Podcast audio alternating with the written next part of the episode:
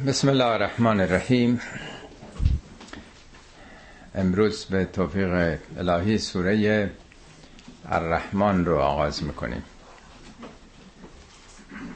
الرحمن رو همینطور که جلسه گذاشتم عرض کردم عروس قرآن نامیدن ولی عجیبه که در جلسات خط می‌خونه به این دلیل که جامع نعمات خداست. آلا الرحمن. این کلمه آلا یعنی نعمات بسیار بزرگ. سی و چار بار این کلمه آلا در قرآن تکرار شده سی و یه بارش تو این سوره است. یعنی رژه نعمت های خداست. الرحمن یکی از نام های خداست. البته دو تا سوره دیگه هم به نام های خدا نامیده شده. یک سوره قافره سوره چهلم یکی هم سوره فاطره سوره سی و پنجم. ولی رحمان مهمترین نام الله مهمترین صفت الله در واقع. ما 114 سوره در قرآن داریم که با بسم الله الرحمن الرحیم. بسم الله کدوم الله؟ اللهی که رحمانه. پس اولین صفت الله رحمانه. سوره همدم که می‌خونیم ده بار در روز در نماز می‌خونیم. بسم الله الرحمن الرحیم. الحمد لله رب العالمین. اون رب العالمین که ارباب گرداننده صاحب اختیار همه کار ما صفتش چیه؟ الرحمن الرحیم. پس مهمترین صفت الله مهمترین صفت رب. رب اون بود گردانندگی مدیریت و تدبیر اللهه. الله اون نام جلال است نام کلی خداست. صفات الله متعدده که رب از همه بیشتر به کار رفته. در انگلیسی هم الله میگن گاد ولی رب رو سینیور یا لورد. در واقع همون اربابی است که تو فارسی هم میگیم. ارباب یه ده همه کار است دیگه. ارباب اون کسی است که داره اداره می‌کنه. ولی الله اون بود الوهیت پرستشه. اون رابطه قلبیه در واقع. مهمترین صفت ربوبیت خدا و مدیریت خدا هم رحمانیتشه. خیلی اداره می‌کنن جایی رو ولی برای اینکه به منافعی برسن یا شغلشونه. ولی مدیریت خدا از بود رحمانیته. در قرآن هست الرحمن علل عرش استوا کیه که بر عرش مستولیه؟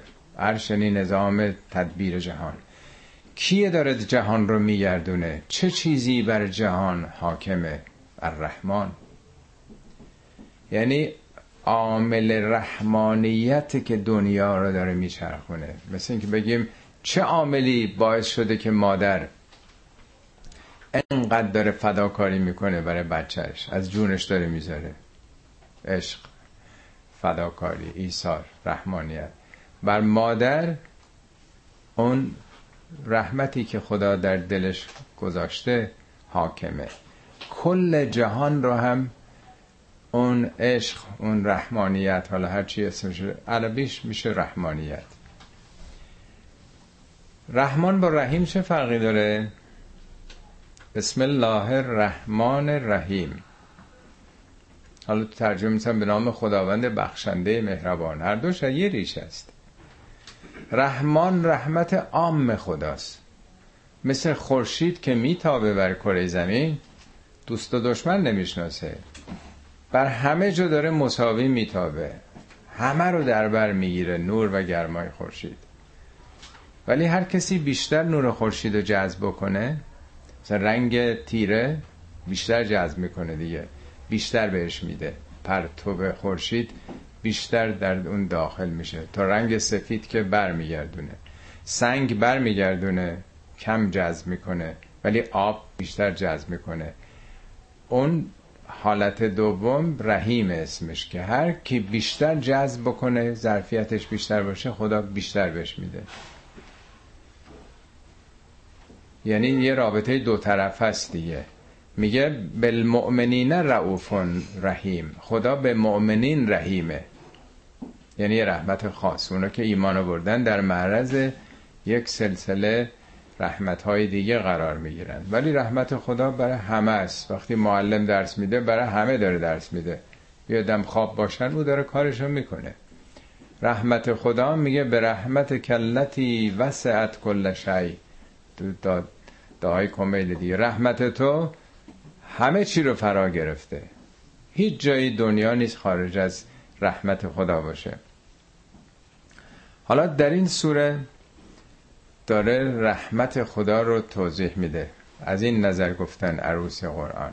از کم سی و یک بار میگه فبه ای آلاء ربکما تو کذبان کدوم یکی از این نعمات رو می‌تونی نادیده بگیری؟ دونه دونه میگه هر کدومی که میگه بعد میگه کدوم می‌تونی تکسیب کنی؟ آلا میگن اعم از نعمته آلا با الف آلا الرحمن یعنی نعمات سرشار. یک کلمه فوق در واقع نعمته. کدوم یکی از این قابل نادیده گرفتنه؟ شامل همم هم هستش در واقع. خب این سوره در سال سوم بعثت نازل شده.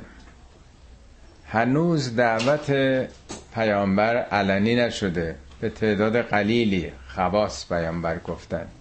انظر اشیرت کل اقربین. نزدیکانت به خیشاوندانت بگو. هنوز دعوت پیامبر که در برابر بت پرستیه علنی نشده. مشکل اصلی که تو اون جامعه وجود داره عدم باور مشرکین به رحمان. رحمان رو قبول نداشتند. خدا رو قبول داشتن کاملا. الله رو. در قرآن میگه لئن سألتهم من خلق السماوات والارض. اگه ازشون سوال بکنی کی آسمان ها زمین رو خلق کرده؟ لیقولن الله. حتما میگن الله. چندین بار در قرآن آمده اگه ازشون بپرسی کی شما رو آفریده؟ حتما میگن الله. اگه بپرسی کیش رازق شماست؟ رزق و روزی شماست؟ حتما میگن الله. یه جا میگه خلق لیقولن خلقهن العزیز العلیم خدا رو به صفت عزیز و علیم قبول داشتن. برخلاف تصور اون مردم معاصرین پیامبر اصلا بی خدا نبودن. کاملا خدا پرست بودن. ولی خدا پرستی با تلقی های خودشون با برداشت های خودشون. با نسبت هایی که اعتقاد داشتن که خدا ما را آفریده خلق کرده اداره ما را به فرشتگان که دختران او هستن سپرده. ما هم که به اونا دسترسی نداریم. این بوت ها رو به عنوان واسطه به عنوان نماد اون فرشتگان قرار میدیم. ولی ما که اینا رو نمی پرستیم ما نعبدهم الا لیقربونا الی الله زلفا. اینا وسیله تقرب ما به سوی الله هست هاولاء اونا عند الله اینا شفیعان ما نزد خدا. ما به اینا متوسل میشیم. یعنی به یک سلسله واسطه هایی باور داشتند. بنابراین رحمت رو از اونها می‌دیدن ما به اینا متوسل میشیم. به شفاعت اینا اینان که دوست داشتنی هن. ما با اینا رابطه برقرار می‌کنیم. ولی اعتقاد داریم به خدا. البته خدایی هست آفریدگار همه فرشتگانه. به خدا فقط باور داشتند. به خدا اعتقاد داشتند. ولی اون رابطه قلبی رو با این واسطه ها در واقع برقرار می‌کردن. قرآن بارها تکرار کرده که وقتی بهشون گفته میشه که برای رحمان سجده کنین قالو و من رحمان؟ رحمان دیگه چی چیه؟ یعنی به اون معنایی که همه خوبی ها همه جمال و جلال و زیبایی ها و دوست داشتن ها از اون ناشی میشه به چنین چیزی باور نداشتند. طبیعی هم هست که به محضی که پای واسطه میاد در میان واسطه ها عزیز میشن. رابطه با واسطه ها برقرار میشه. آقا وقتی صحبت می‌کنه تا شروع می‌کنه همه گریه ها شروع میشه. ولی با خدا چنین رابطه ای نیست رابطه عشق نیست رابطه دوست داشتن نیست رابطه اعتقاده. اگر هم سراغ خدا آدم میره موقعی که گیر کرده مشکل پیدا کرده حاجت می‌خواد. یعنی خدا برای برآوردن نیازهای مادی دیگه میشه. اون رابطه دیگه قطع میشه. حالا این سوره که در سال سوم آمده پیامبر می‌خواد دعوتش رو مطرح بکنه مهمترین پیام اینه که اون ایمان رحمانی رو بشناسن اون اسلام رحمانی رو. الان متاسفانه مشکل اساسی جامعه ما و جوامع اسلامی به طور کلی دور شدن از اسلام رحمانیه. نشناختن ابعاد رحمت خداست که به این اسلام خشن حالا در کشورهای مختلف ما حداقل چل ساله که خودمون تجربه داریم.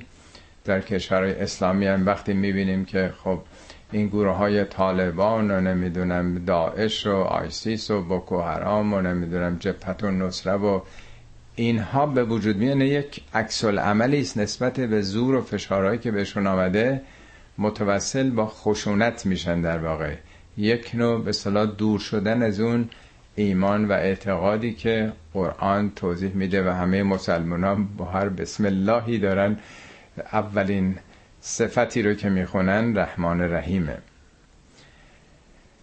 خب من در این مقدمات خیلی متوقف نشم. بسیار به خصوص ارز کردم مهمه برای دوران ما این عنوان اسلام رحمانی که در یک ریاکشنی است در برابر اسلام خشن جبار المنتقمین.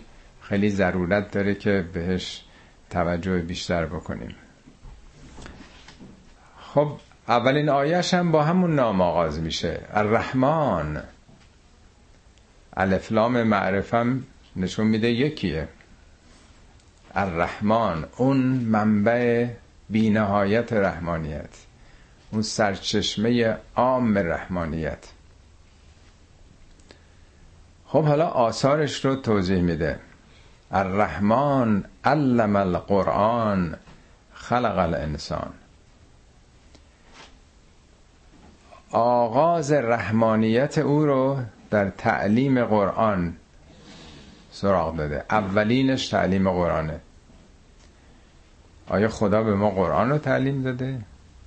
رحمت خاص خدا که نمی‌تونه قرآن باشه. قرآن برای مسلمان هاست این رحمت خاصه.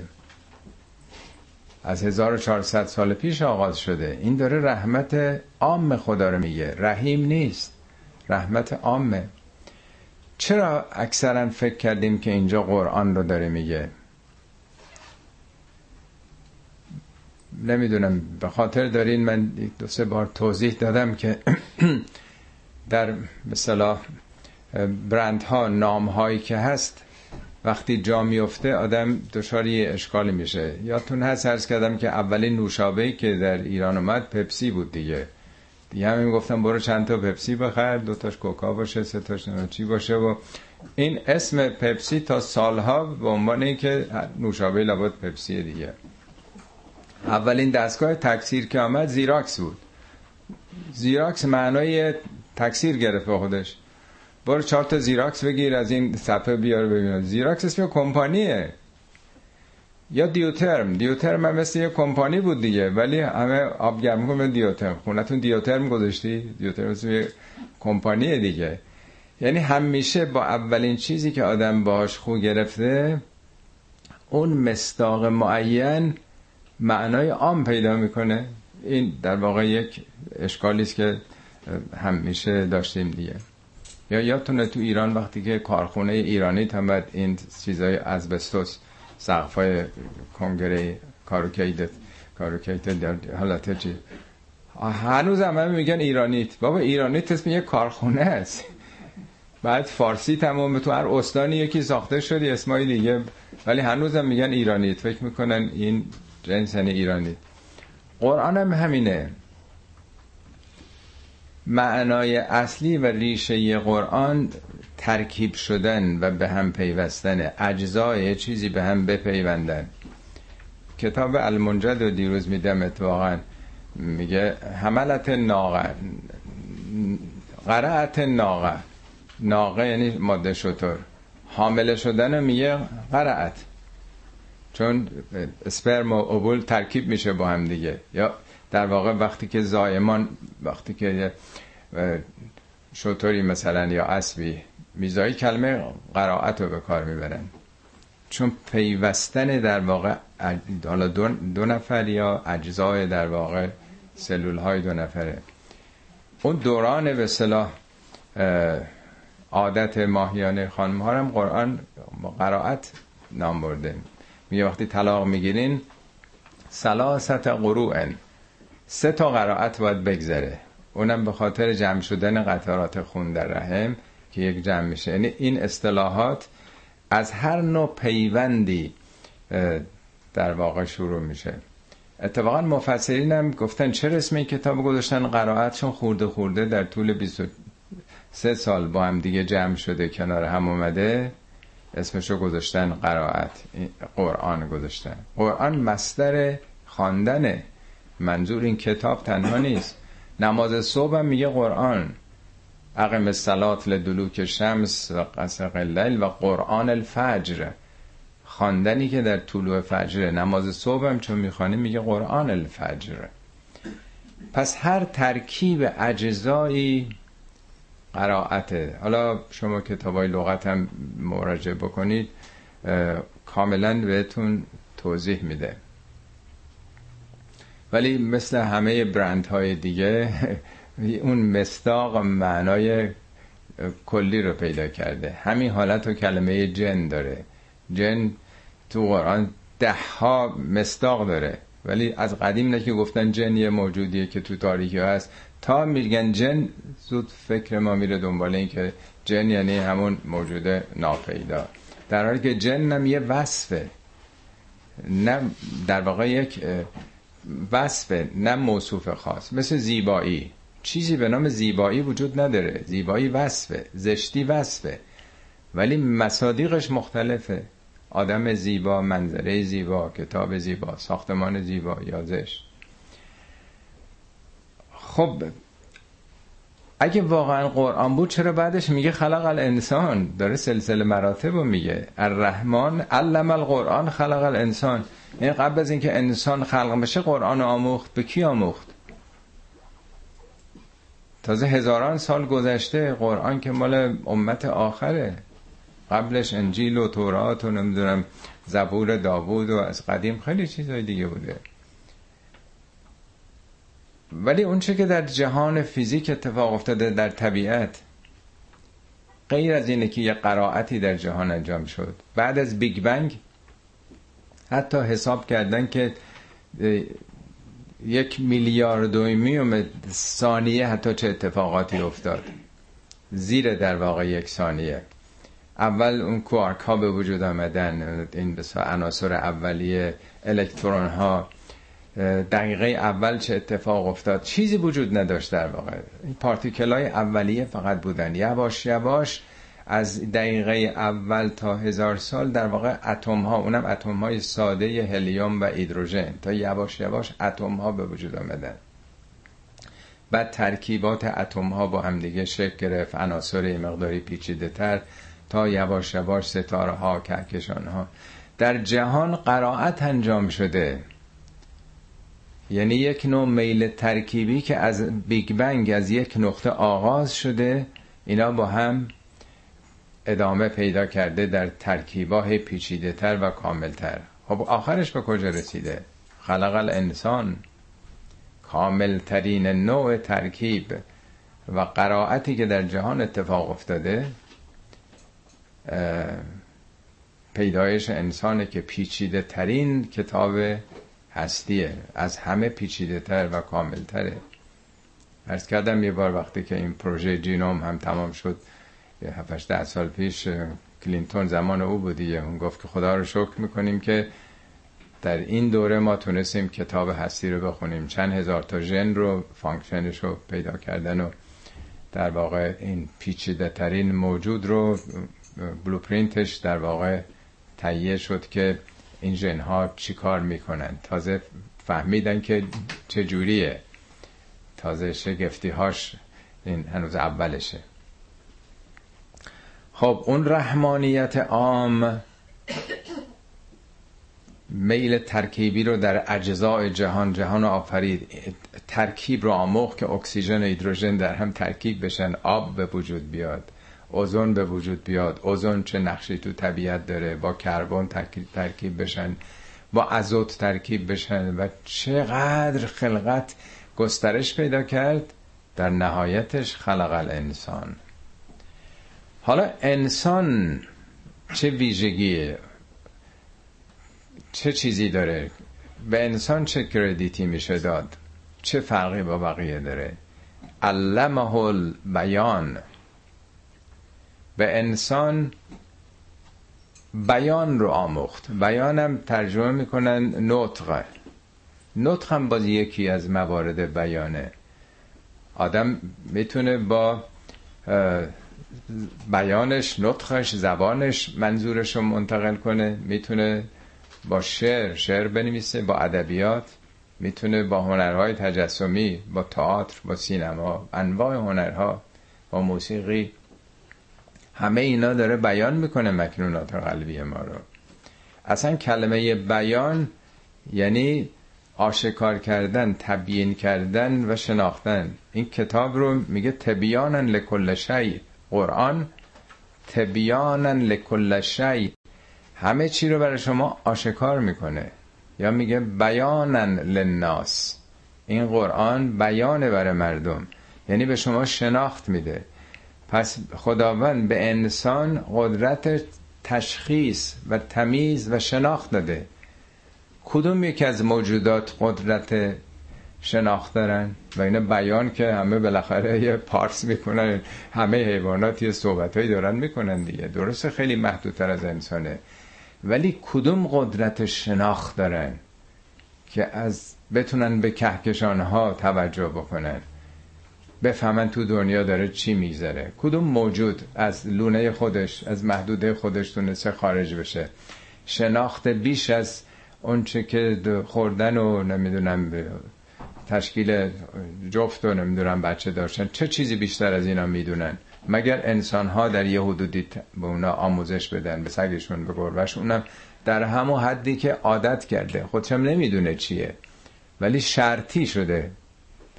وقتی که به صلاح چیزایی می‌خوان تعلیم بدن اونو عادت میدن دیگه. شناخت مغزی نداره. پس این سلسله از رحمان میاد پایین. ایجاد ترکیب در جهان آفرینش انسان در پیشیده ترین و بعد انسانم قدرت شناخت کنجکاوی و در واقع کشف کشف جهان پیرامونش. خب این چهار تا آیه به انسان رسیده. حالا انسان چی رو باید بشناسه؟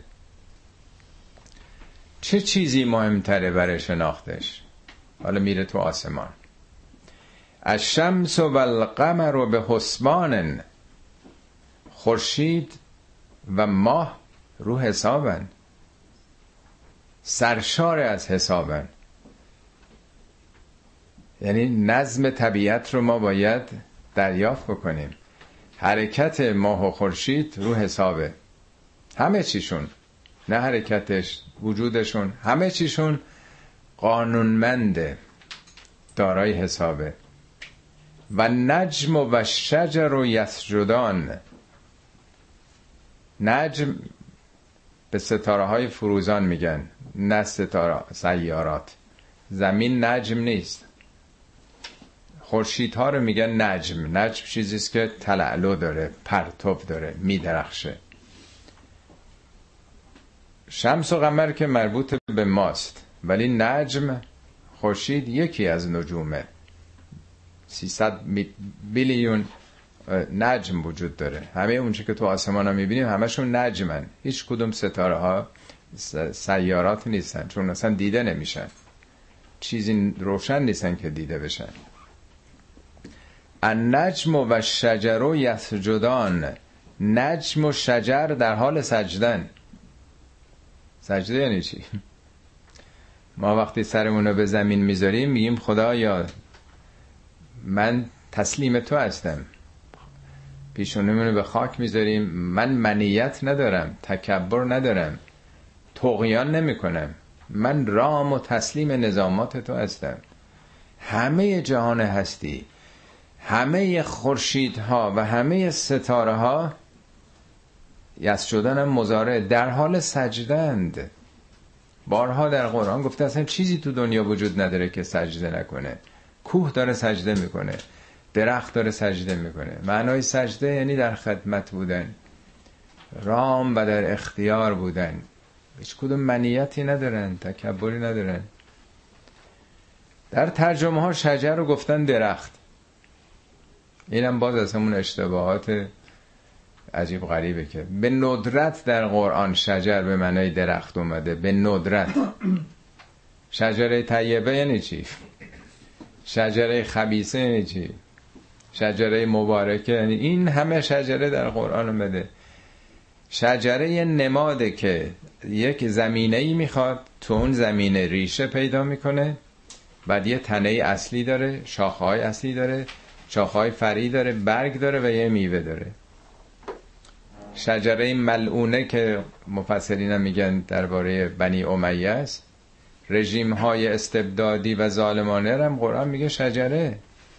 برای اینکه یه زمینه ای داره از استبداد در جامعه. یه ریشه هایی داره. همه جا که استبداد و دیکتاتوری جا نمی‌گیره پا نمی‌گیره. چرا تو سوئیس دیکتاتوری نمیشه؟ همه جا که نمیشه. باید زمینه داشته باشه. زمینه تاریخی باید داشته باشه. اگه مردمی هر کدوم در درون خودشون یه شاه کوچیکن نفست هاست او کی مرده است. از غم بیالتی افسرده است.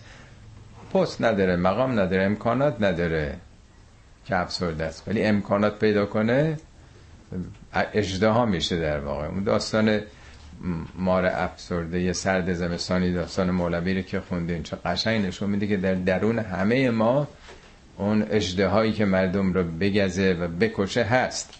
ولی باید تربیت کرد خود رو. خب وقتی که چنین هست این یک زمین است دیگه. بعد یه تنه اصلی داره یه دیکتاتور یه مستبد یه تاغوت به وجود میاد عوامل حکومتی هستن شاخهای اصلی درخت سیای لشکراش و بعدم یه میوه و محصولی که از این شجره ملعونه از این شجره خبیثه جامعه داره میوه تلخش رو می‌خوره دیگه نیست؟ در قرآن توضیح هم بارها دادم که شجره یه شبکه است یه network زمینه های مختلف داره. یکیش درخته. یک مصداقش درخته در واقع. که ما از طریق درخت می‌تونیم پی ببریم به همه چیزهایی که حالت شبکه‌ای و سیستم داره در واقع.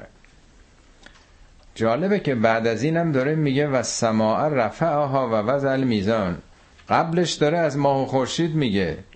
از نجم داره میگه اینجا. بعدش هم راجع به ارتفاع گرفتن آسمان این وسط مرتبه گفتن شجر این درخت. حالا شبکه نجم چی میشه؟ کهکشان. کهکشان هم دقیقا مثل درختن. در واقع بدن زمینه داره در به جاذبه عمومی. و چیز اصلی دارن و بازوهای کهکشانی. اصطلاحا هر کتاب بخونین بازوهای کهکشانی تو هر کدوم بازوهای کهکشانی هزاران منظومه هستش.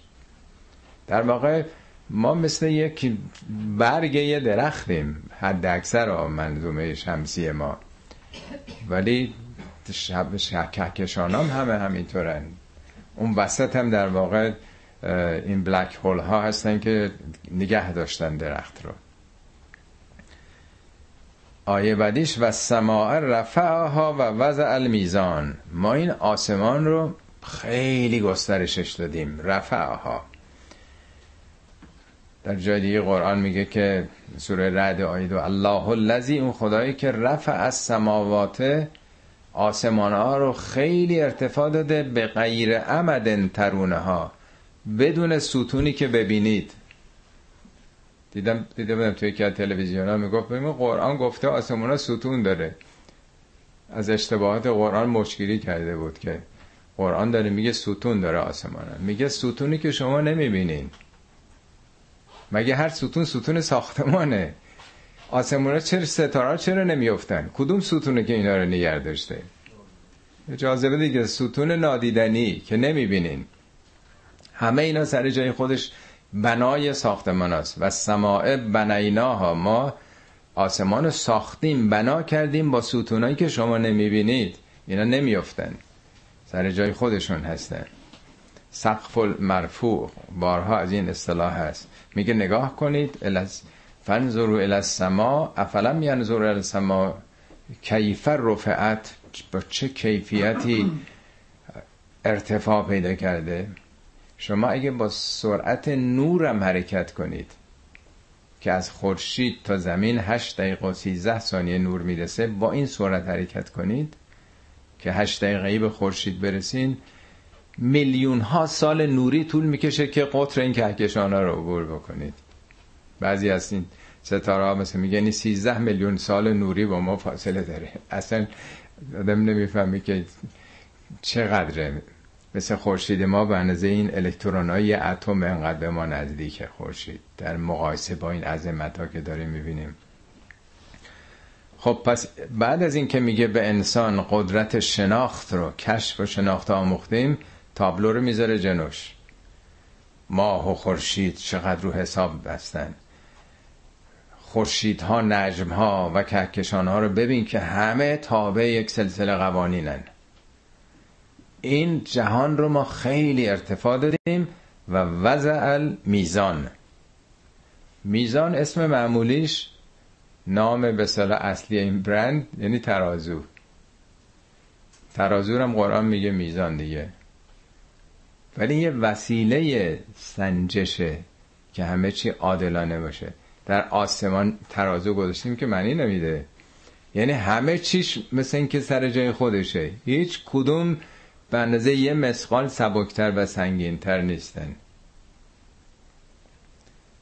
یکی از دعاهای چیز که می‌خونم میگن سبحانک از زنت عرشک. خدایا تو منزهی به وزن عرشت.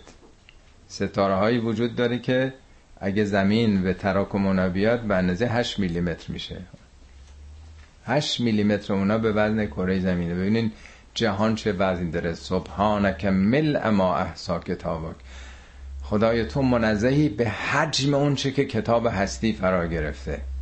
تا کجاست نمی‌دونیم مثل مرزی نداره. حدی نداره این جهان. منزه و بیعیب و نقص بودن خدا هم رو وزن جهان و هم رو حجم جهان. اینا میگه همه رو میزانن. حالا میگن این ساعت میزونه یا نه؟ ساعت نماد این که وقتی یه چیزی میزون بود یعنی چی؟ یعنی یه ثانیه هم این نمیره. چند سالم کار بکنه میزانه در واقع. حالا ما چه درس می‌گیریم؟ اینا رو نگفته که ما بریم حتما آسترونومیست بشیم. گرچه اونم خیلی خوبه بریم بشیم. به همه داره میگه برای چی؟ الله تتقا فی میزان شما هم تقیان نکنید در میزان. نمیگه حالا بیاین این دین و این مذهب و این شریعت رو. داره دین طبیعت رو داره میگه. خدا رو با شناخت طبیعت داره به ما معرفی می‌کنه. ببینین جهان چقدر قانونمند نظم داره. چرا می‌خواین هر, هر کاری دلتون می‌خواد بکنین؟ چرا فکر می‌کنید هیچ حساب و کتابی نظمی قاعده و قانونی نیست؟ انسان هر کاری کرد درسته. میگن حالا عقل خودکفاست. عقل بشر. آقا عقل دوتا بشر مثل همه. ارز کردم یه بار ما هزار جور ممکنه از خدا گله داشته باشیم. همه انسان ها میگن. ولی هیچ کسی نمیگه خدا ازت گله دارم چرا عقل من کم بود. همه عقل کامل نه خدا عقل من که کامل دادی. ولی چرا پولم کافی نیست؟ همه گله همین عقلی که همه فکر می‌کنیم کامله عاقلترین کسانی که تو دنیا درس های خوندن و کشورهای پیشرفته تر که توی مؤسسات اطلاعاتی و امنیتیشون هزاران نفر که پی اچ دی دارن دارن کار می‌کنن دیگه. اگه عقل همین تحصیلات و همین دانش های روزگاره همینان که این جنگ های خانمان سوز و برپا کردن دیگه. دنیا رو به این وضعیت کشوندن. همیناست که یک درصد از اونایی که خیلی عقل کلن ثروتشون قده 99 درصد بقیه است. اگه این عقل مورد نظره.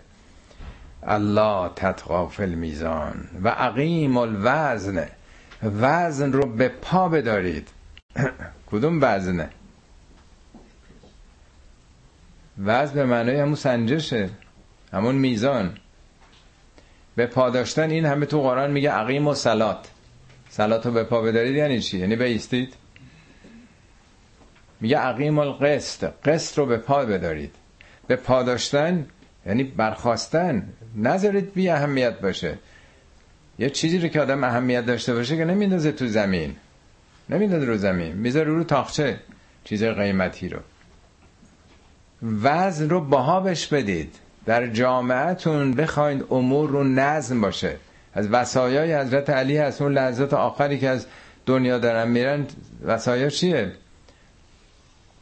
الله الله هی دونه دونه میگن. فی نظم امورکم. یکی از سوم چهارمیش که الله الله فی نظم امورکم. در نظم امورتون. این کم چیزیه که آدم کسی مثل حضرت علی دنیا میرن توصیهشون وسایای لحظات آخر راجب نظم امور باشه. نظم کارهاتون. عقیم الوزن بالقسط. قسط یعنی عدالت. ولی ارز کردم فرقش با عدالت اینه که قسط در عدالت اقتصادیه در روابط کمیه یعنی حقوق مردم. حقوق دوست حقوق دشمن حقوق مردم. یعنی عدالت در توزیع عادلانه ثروت در جامعه. تقسیم عادلانه. ولی عدالت هم شامل مسائل کمیتی میشه و هم کیفیتی. ولی قسط فقط کمیتیه. یعنی بر پادارنده حقوق مردم عدالت در جامعه باشید حقوق مردم پایمال نشه. ولا تخسر المیزان. به میزان خسارت وارد نکنید. یعنی چی؟ به ترازو خسارت نزنی چی یعنی نذارید این ارزش ها پایمال بشه. این ارزش ها احترام بهش بذارید برپا بدارید. لوس نشه در واقع. این سخن حالا اشاره کردم به حضرت علی. سربازان معاویه حمله کرده بودن به یه شهر مرزی. جواهرات یک زن مسلمون و یک زن یهودی رو حالا جواهرات اون موقع چی بوده؟ دوزیده بودن برده بودن. حضرت زمان خلافت حضرت علی میگه من شنیدم که اونا حمله کردن و هیچ مسلمونی با غیرتی پیدا نشد از این دفاع بکنه. اینا فقط به خدا پناه بردن جیغداد کردن. میگه به خدا قسم اگه مسلمونی این خبر رو بشنوه و دق بکنه از قصه از بی غیرتی نه تنها بر اون ملامتی نیست که مثلا چقدر احساساتی بود بلکه سزاواره که هر کسی این خبر رو میشنوه بمیره. ما از این یهودیا جزیه گرفتیم که ازشون حمایت بکنیم. ولی هیچ کسی به داده این نرسیده. اینجاست که عقیم الوزن بالقسط ولا تخسر المیزان. در جامعه اگر میزان اعتبارش بره مردم دیگه همیت ندن بی تفاوت بشن همه چی اتفاق بیفته.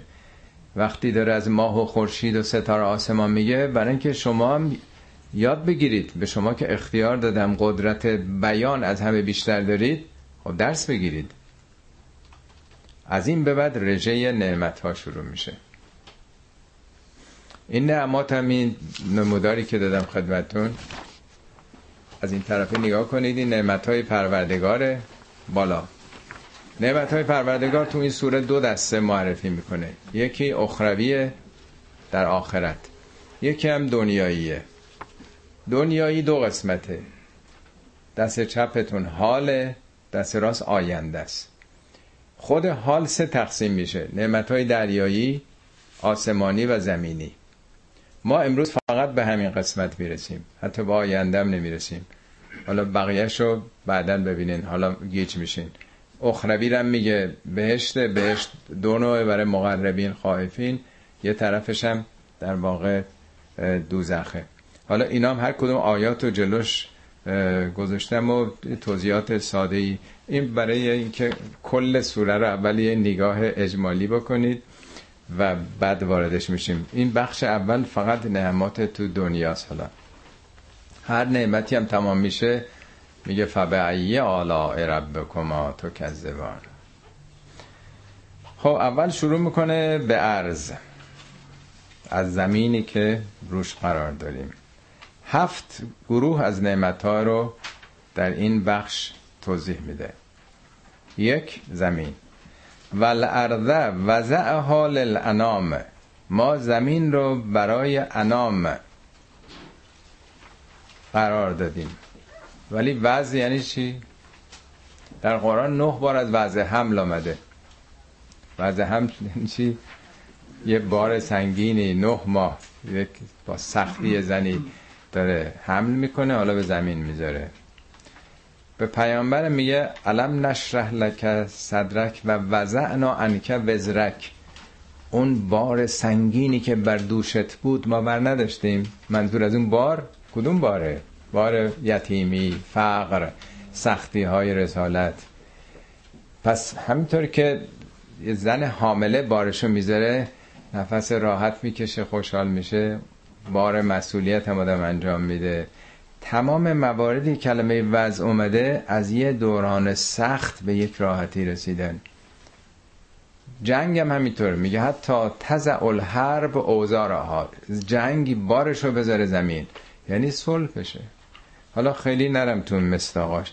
زمین ما چه خبر بوده؟ از چهار و شیش دهم بیلیون سال عمر کره زمین ما زیر بمباران اجرام بودیم. ثانیه‌ای برخورد در واقع این سنگ های سرگردان به کره زمین.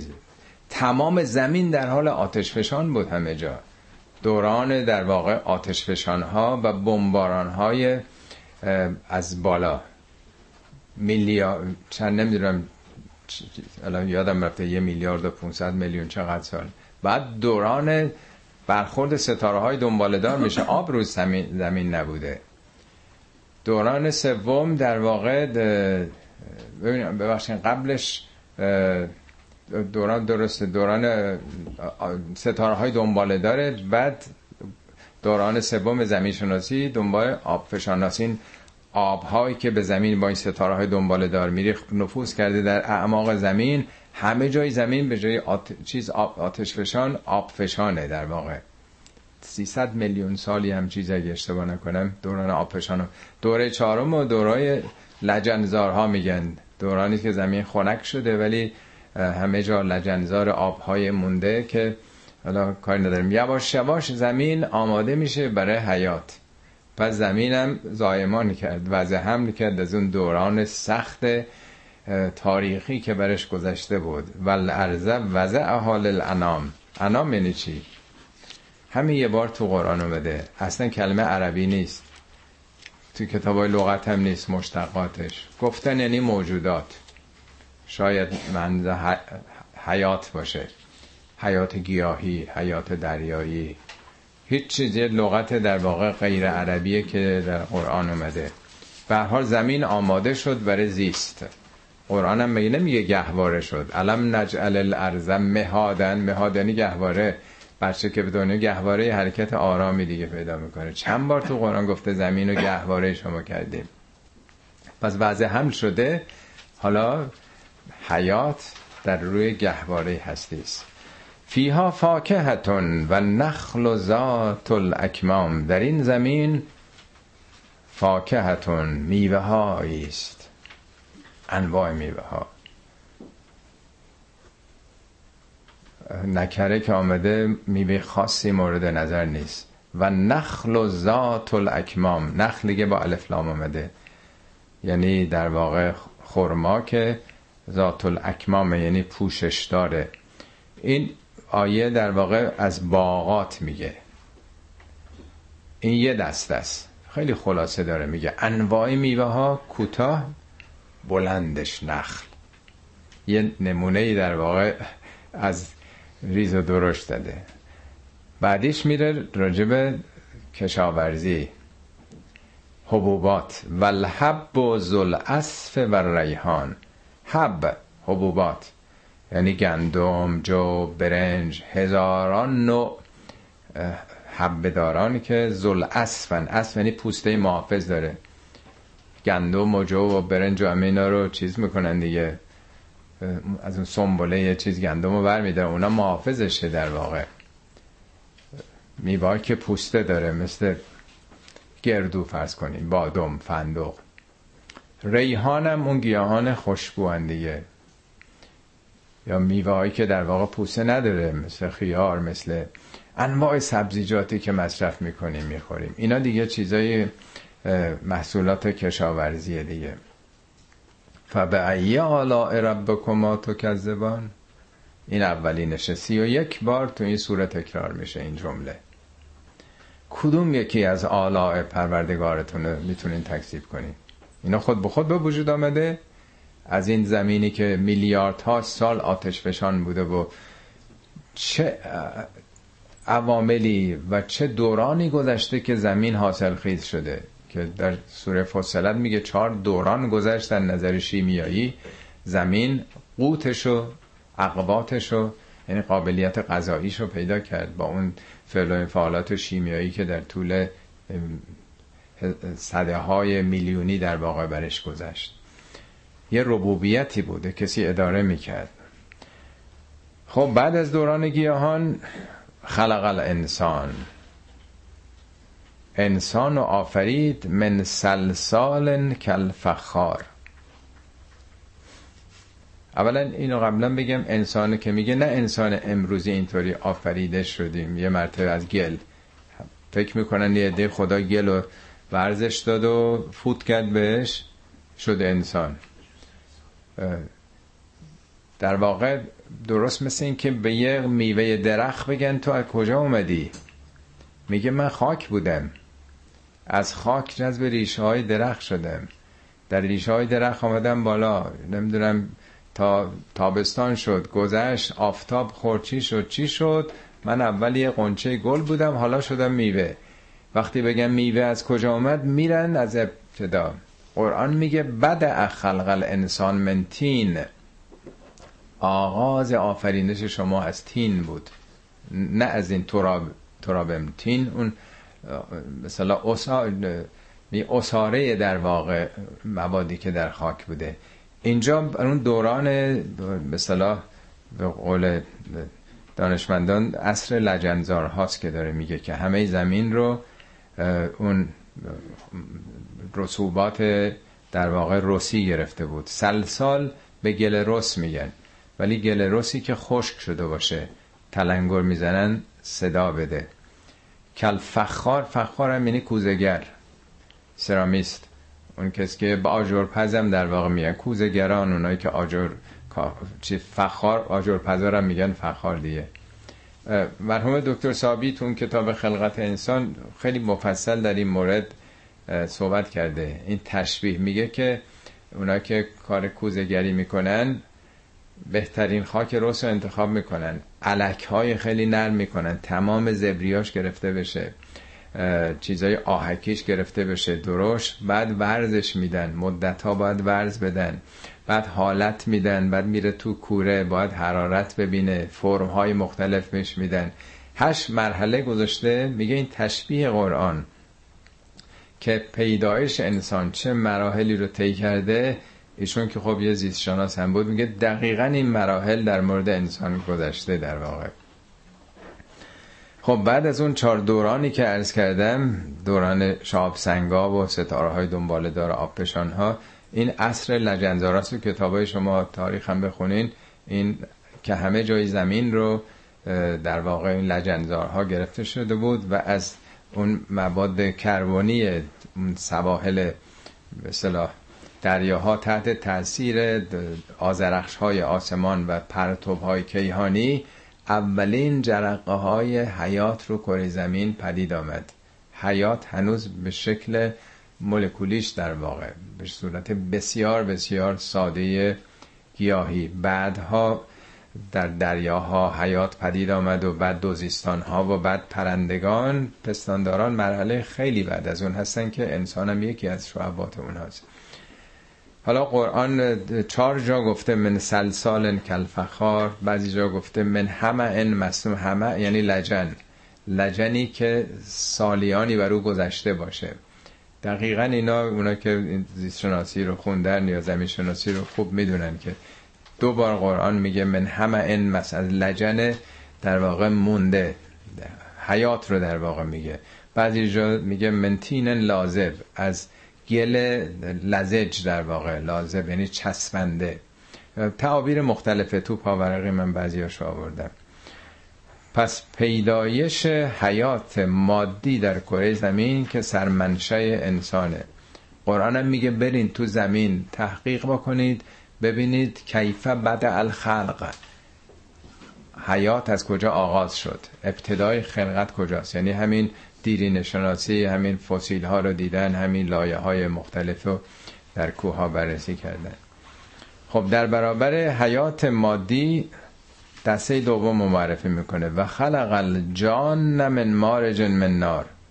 اما جان رو جان رو گفتن جن یه موجود دیگه. ولی عرض کردم اینم همون به اصطلاح اسامیست که دیگه. جان در واقع برداشت بنده اینجا انرژی ها رو داره میگه. من مارج من نار. از آتش در واقع خالص. یعنی انواع انرژی ها حالا نور خورشید که میاد پرتو ایکس هست نمی‌دونم چه ماورا بنفش هست گاما و لاندا و همه اینایی که خب خوندیم انواع انرژی ها که در طبیعت وجود داره که حیات مادی هم نیست. من نار. نار انرژی دیگه. فبه ای آلاء ربکما تو کذبان کدوم یکی از نعمات رو تکذیب می‌کنید خب این دوتا بعدیش هم بگم. رب المشرقین و رب المغربین پروردگار دو مشرق و دو مغرب. حالا ما مشرق و مغرب رو در واقع خب می‌شناسیم دیگه. ولی مشرقین یعنی دو مشرق و دو مغرب یعنی چی؟ شاید منظور بشه ببینید خورشید وقتی که طلوع می‌کنه از یه نقطه که طلوع نمی‌کنه. یواش یواش جاش عوض میشه تا به آخر یعنی چون هم زمین و هم خورشید داره میگرده وضعیت طلوع خورشید دائما در حال تغییر دیگه. یه مشرق نیست. خورشید اگه امروز از اینجا طلوع بکنه دو ماه بعد از اون طرف طلوع می‌کنه. مغرب هم همینطور. از کدوم طرف خورشید غروب می‌کنه؟ در یه نقطه نیست. شاید منظور ابتدا و انتهاشه اولش و آخره. دو فصل رو در واقع داره میگه. این برداشت منه نمی‌دونم. و به ای آلاء ربکما تو کذبان کدوم یک از نعمات پروردگارتون رو می‌تونین تکذیب بکنید از اون خلق الانسان آیه 14 تا 18 اینا در پرتوب آسمان در واقع نیروهای خورشیدی یا کیهانی این حیات شکل گرفته در کره زمین و مشرق و مغرب ناشی از اونه مربوط به خود زمین نیستش در واقع. بعدیش حالا میره تو آب تو دریا. مرج البحرین یلتقیان. مرجع یعنی هم مرج کردن دیگه. شما دارین تو خیابون میرین بعد به فریوی می‌رسین مرج می‌کنین دیگه نیست؟ یعنی میپیوندین به فریوی یا یه خیابون دیگه. مرجع یعنی مخلوط شدن. با هم یکی شدن در واقع. یک نوع امتزاجی در واقع میگن. دو دریا رو خداوند به هم پیوند داده یلتقیان اونا که با هم تلاقی می‌کنن. کلمه مرج احتمالا از همون دوران تمدن اسلامی چون دوران قرون وسطا عقب افتادگی اروپا بود در قرنهای متمادی احتمالا همینطور که کتابای فیلسوفا و فیزیکدانا و پزشکای مسلمان تو اروپا ترجمه می‌شد احتمالا این واژه هم وارد زبان انگلیسی هم شده. مرج دقیقا همون پیام رو داره میگه. حالا خیلی ها گفتن این جریانات گلف استریمه. خیلی چیزا هی توضیح دادن که این جریانات مختلف دریاییه که حتی یک سال دیدم که رو جلده یکی از این نشریات علمی عکس اوشن اقیانوس بود. اقیانوس اطلس که این وسط یه خطیه.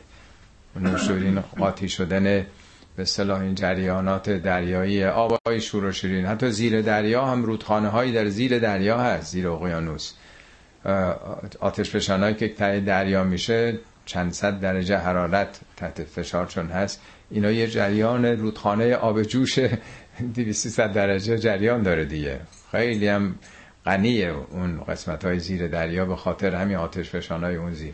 بعضی به این معنا گرفتن. ولی با توضیحات بعدی که میاد که میگه از هر دوش لولو مرجان استخراج می‌کنید نشون میده اونا نمی‌تونه باشه. ولی بارها توضیح دادم. تو قرآن هم مرتب اینو میگه. این دوتا آب اولا بحر یعنی آب زیاد. رود نیل هم قرآن میگه که بحر به معنی دریای آزاد به اون معنا نیست. هر آب زیادی رو میگن بحر. کدوم دوتا آبه که خدا با هم مخلوطش داره می‌کنه و هیچ وقت هم مخلوط به اون معنا نمیشه؟ تو هم دیگه دارن میرن. آبای شروع شیرین دیگه. تمام دریاهای آزاد اوشن تمام اقیانوسا آبای شروع شیرین نمیشه خود میمیره آدم اگه بخوره یه لیتر بخوره آدم میمیره. ولی خورشید که بر اقیانوس میتابه اونها تبخیر میشن اون ذرات گرم می‌کنن ارتفاع پیدا می‌کنه هوای بالای دریا باد به وجود میاد باد هم اینا رو بر میداره می‌بره باران میشه باران میریزه آبای شیرین رودخانه ها و قنات ها و چشمه ها رو تشکیل میده اینا میریزن تو دریا. آبای رودخانه ها که شیرینه از دریا به وجود آمده آبهای دریا مثل آبای شیرین. چرا اون شیرین تلخی و شوریش نمیره یا این یکی نمیشه؟ این دوتا میلی... چند میلیارد سال تو هم دارن قاطی میشن دیگه با هم مرج می‌کنن. پس چرا چه عاملی باعث شده؟ چه دستی در کاری که میگه هازا ملهن اجاج این یکی تلخ شوره اون یکی ازبون فراتون گواراس خوش به خوشنوشه.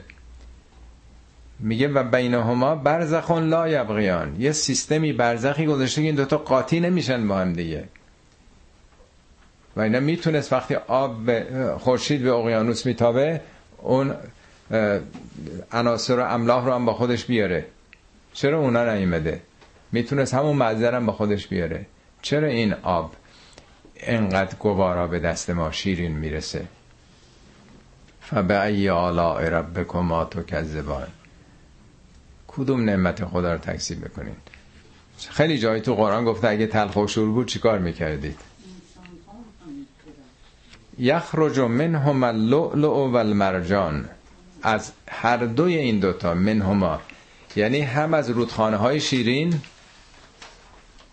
از کارون یا هر جای دیگه. یعنی اگه اون چیزو بذارن همه رودخانه های بزرگ جهان می‌تونن لولو و مرجان پرورش بدن. ولی اون چیزا که توضیح میدن جریانات گلف استریم و نمی‌دونم اون جریانات دریایی کجا میشه توش؟ لولو و مرجان پرورش داد. و به ای آلاء ربکما کجا بودیم؟ بله محرجان بله ای آلاء ربکما تو کذبان. حالا یکی دیگه از نعمات دریا کشتی. و له الجوار المنشعات فی البحر کالاعلام. لهو یعنی از خدا ناشی شده. چه چیزی؟ جوار. جوار همون که جریان پیدا می‌کنه. به کشتی میگن جوار دیگه. یا بله اسامی مختلف داره. فولک هم میگن چون میگرده روی کره زمین. منشعات به معنای بادبان برافراشته یا نشأت یافته ساخته شده. هم ادبیات رو که ما می نویسیم ادبیات کتابایی که نویسندگان میگن منشعات دیگه. منشعات قائم مقام. قائم مقام انشا کرده. این نوشته اونه آثار اونه. صنایع هم همینطور. این صنعت و این اتومبیل و این کشتی رو کی انشا کرده؟ کی پدید آورده؟ البته معمول نیست که به صنایع بگن ولی تو کتاب لغت شما ببینین تمام چیزای مصنوعات رو هم میگه اونا منشعات هستن. خب اینام تو کشتی تو دریاها ساختن اینا رو دیگه. کل اعلام اعلام مثل کوه کشتی های کوه پیکر. دارن حرکت می‌کنن. کشتی هایی که 1400 سال پیش مورد نظره که اون کشتی ها با چه نیرویی می‌رفتن؟ نیروی باد. کشتی ها به نیروی باد می‌رفتن. باد که نماد سستیه. کشتی هایی که مثل کوهن حرکت می‌دادن. و عجیب اینه که هم از این طرف از فرض کنید انگلستان به امریکا کشتی داره میره. هم از امریکا داره میره. کشتی ها نمی‌دونم دیدین بعضی وقتا روزای ویکند تو اوشن کشتی بادی دارن. یه عده دارن میرن. باد یه طرف داره میاد. ولی این قایقا هر طرف دلشون بخواد میرن. از طریق بادبان زاویه برخوردی که تنظیم می‌کنن. بادبان و با باد و نوع به صلاح اون وضعیت زیر قایق. به صورت زیکساک ضد بادم می‌تونن جلو برن. بیتوینتش میگن؟ خلاف جهت بادم بدون هیچ موتوری می‌تونه کشتی جلو بره. مهم اینه که زاویه برخورد تو با نیروی مخالف چگونه تو تنظیم بکنی. با شرایط مخالف هم میشه پیش رفت مهم اینه که آدم با چه زاویه‌ای چه جوری از باد مخالف هم استفاده بکنه. خب جای دیگه قرآن هم از سوره شورا آیات 32 33 شبیه این میگه. میگه و من آیاتهی از آیات خدا الجوار فی البحر کل اعلام همین کشتی های کوه بیکر از آیات خدا.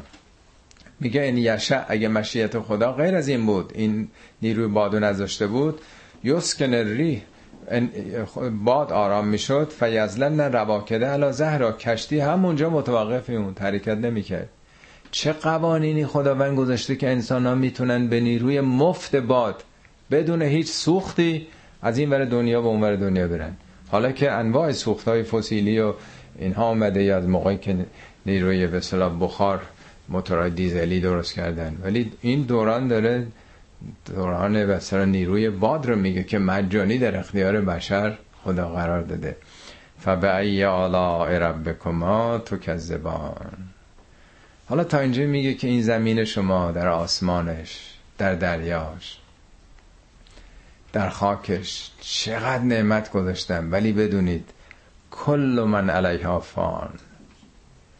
همه اونایی که رو زمینن فانی میشن یعنی اینجا خونه شما نیست شما برای اینجا خلق نشدید. انقدر نچسبید. این نعمات برای بهرهمندی شماست که این دوران رو بگذرونید. اینجا مدرسه است تو مدرسه نمیمونن. مدرسه برای آموزش و رفتن به جامعه است. کل من علیها فان و یبقا وجه ربک ذوالجلال و الاکرام. فقط این نام خدا تو این سوره اومده. تو این سوره یک بار نام الله هم نیست. هیچ نامی وجود نداره مگر نام رب. فقط نام رب. این سوره محورش ربوبیت مشرکین الله قبول داشتن. ربوبیت رو باور نداشتن. ربوبیت رو دست واسطه ها می‌دیدن. اونا کار ما رو دارن نداره می‌کنن. باید به شفاعت اونا دل ببندیم. بطها یا اون چیزایی که داشتن. اینجا داره تو این سوره ربوب دست ربوبیت خدا رو میگه. اونی که اربابه اون که مدیره اونی که همه این مجموعه رو داره میگردونه. اونم زل جلال و اکرامه جلال یعنی صفتهای جلالیه. خدا عظیمه خدا کبیره. اکرام صفات جمیلیه میگن. زیباست. خدا لطیفه خدا رعوفه خدا ودوده. جامع صفات عظمت و صفات محبت و رحمت در واقع. همه چی فانی میشه ولی یه چیزی باقی میمونه. حالا اغلب ترجمه می نویسن که بچه به معنای رو گرفتن. روی پروردگار میمونه. خب این که برای ما نعمتی نیست اگه روی خدا میگیم. خب ما که میمیریم نابود میشیم و بین میریم خب خدا میمونه. این چه خاصیتی برای ما داره؟ اینطوری که ترجمه می‌کنه. همه میمیرن خدا میمونه. ولی منظور این نیست میگه وجه رب میمونه. وجه صورت نیست رو نیست. یعنی راه رب سوی رب میمونه. جهت خدا میمونه. یعنی این مدرسه آخر سال ماه خرداد سال تحصیلی تعطیل میشه. معلمان میرن کتابا رو میبندن در مدرسه رو میبندن. ولی یه چیزی میمونه. اون تلاش های علمی که در طول این نه ماه این دانش آموزا کردن اینا میمونه. جهانم یه مدرسه است. بسته میشه تمام میشه. خورشیدمونم از بین میره زمینمونم از بین میره. ولی در این دوران عمر ما اگه کاری در جهت خدا کرده باشیم در جهت صفات جلالیه و جمالیه خدا اگر ما هم علم پیدا بکنیم حکمت پیدا بکنیم عزت پیدا بکنیم یا از این طرف اهل عف باشیم اهل مغفرت باشیم اهل لطف دیگران باشیم اینا میمونه. اطلاعاتی از بین نمیره تو دنیا هیچی از بین نمیره. همه اینا در ذرات وجودمون ذخیره میشه. اصلا خود آدم هم که میمیره تجزیه میشه دی هم تجزیه میشه. ولی اصلا ماده یعنی چی؟ چیزی به نام آجر اولیه ماده وجود نداره. دائما در کوانتوم مکانیک این جابجایی ماده و انرژی همش اینفورمیشن همش اطلاعاته. این که میگن مردیم پوسیده شدیم کجا میریم؟ اصلا اینا در واقع مادون علمه. از موقعی که اصلا معلوم شد که ماده چی انرژی چی چیزی از بین نمیره. پس همه چی از بین میره ولی تلاش های مثبت انسان میمونه براش. بر همینه میگه فبعی آلاء ربکما تو کذبان کدوم یکی از نعمات خدا رو تکذیب می‌کنی؟ این نعمت بزرگی نیست؟ این نعمت بزرگی نیست که آدم به عدم نمیره. هر کاری که کرده مونده براش. ذخیره در واقع سعادت ابدیش هست. چقدر نعمت بزرگیه. تو جلسات ختم تو همینجا می‌خونه. دیدین که هر جلسه ختمی تو هست تو ایران. تا همین آیه چون مسئله مردنه. کل من علیها فان. چون همه فانی میشن. تا اینجا می‌خونن. و این آیه و یبقا وجه ربک جلال اکرام. واقعا اگر به معنا شدم توجه بکنه اصلا دیگه افسرده نمیشه تو اون جلسه ای که رفته. اون کسی که دنیا رفته خب کی, کی هست که بمونه؟ ولی اگه آدمی بوده باشه که دستاوردش نیکو بوده باشه در مسیر خداوند زلجلال و اکرام تلاش کرده باشه چقدر باید ادم افتخار بکنه؟ چقدر خوشحال باشه که الحمدلله این عمرش به بتالت نگذشت. اهل خیر و خدمت و احسان به دیگران بود.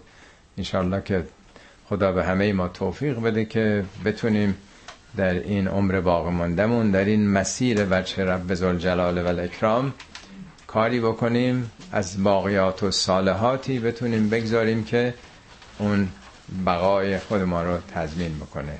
صدق الله العلی العظیم. خب بسم الله الرحمن الرحیم. دومین جلسه بررسی آیات سوره الرحمن رو پیگیری می‌کنیم.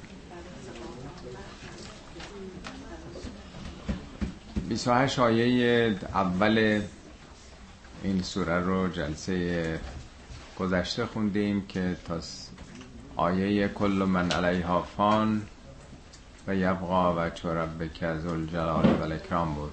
همه اونهایی که روی زمینند فانی میشن. ولی اونچه که سمت و سوی خدا باشه تلاش ها و فعالیت هایی که در مسیر پروردگار زلجلال و الاکرام یعنی کارهایی که با جلالت خدا و کرامت های خدا سنخیت داشته باشه اونها باقی میمونه. ارز کردم مثل این که بگیم مدرسه بالاخره تمام میشه تعطیل میشه. کتاب رو میبندن و معلمان میرن خونهشون شاگردان میرن ولی اون تلاش هایی که در این مدت توسط دانشجویان انجام شده اونا باقی میمونه. زندگی آیندهشون و این اکتساباتی که داشتند شکل میده. خب تا اینجا خوندیم. از این به بعد آیاتی است که در قسمت های دیگه رحمانیت خداست. دفعه ارز کردم که در این سوره سی و یک بار این جمله فبعی آلاء ربکما تو کذبان تکرار شده. کلا سی و چهار بار در قرآن که سی و یک بارش فقط در این سوره اومده. رژه نعمات خداست که قبلا نعماتی که در دنیا در اختیار انسان ها قرار داده خوندیم در دریا در آسمان و در خشکی ها حالا کلیتر داره دیگه راجب آینده صحبت می‌کنه. یسأله من فی السماوات و الارض.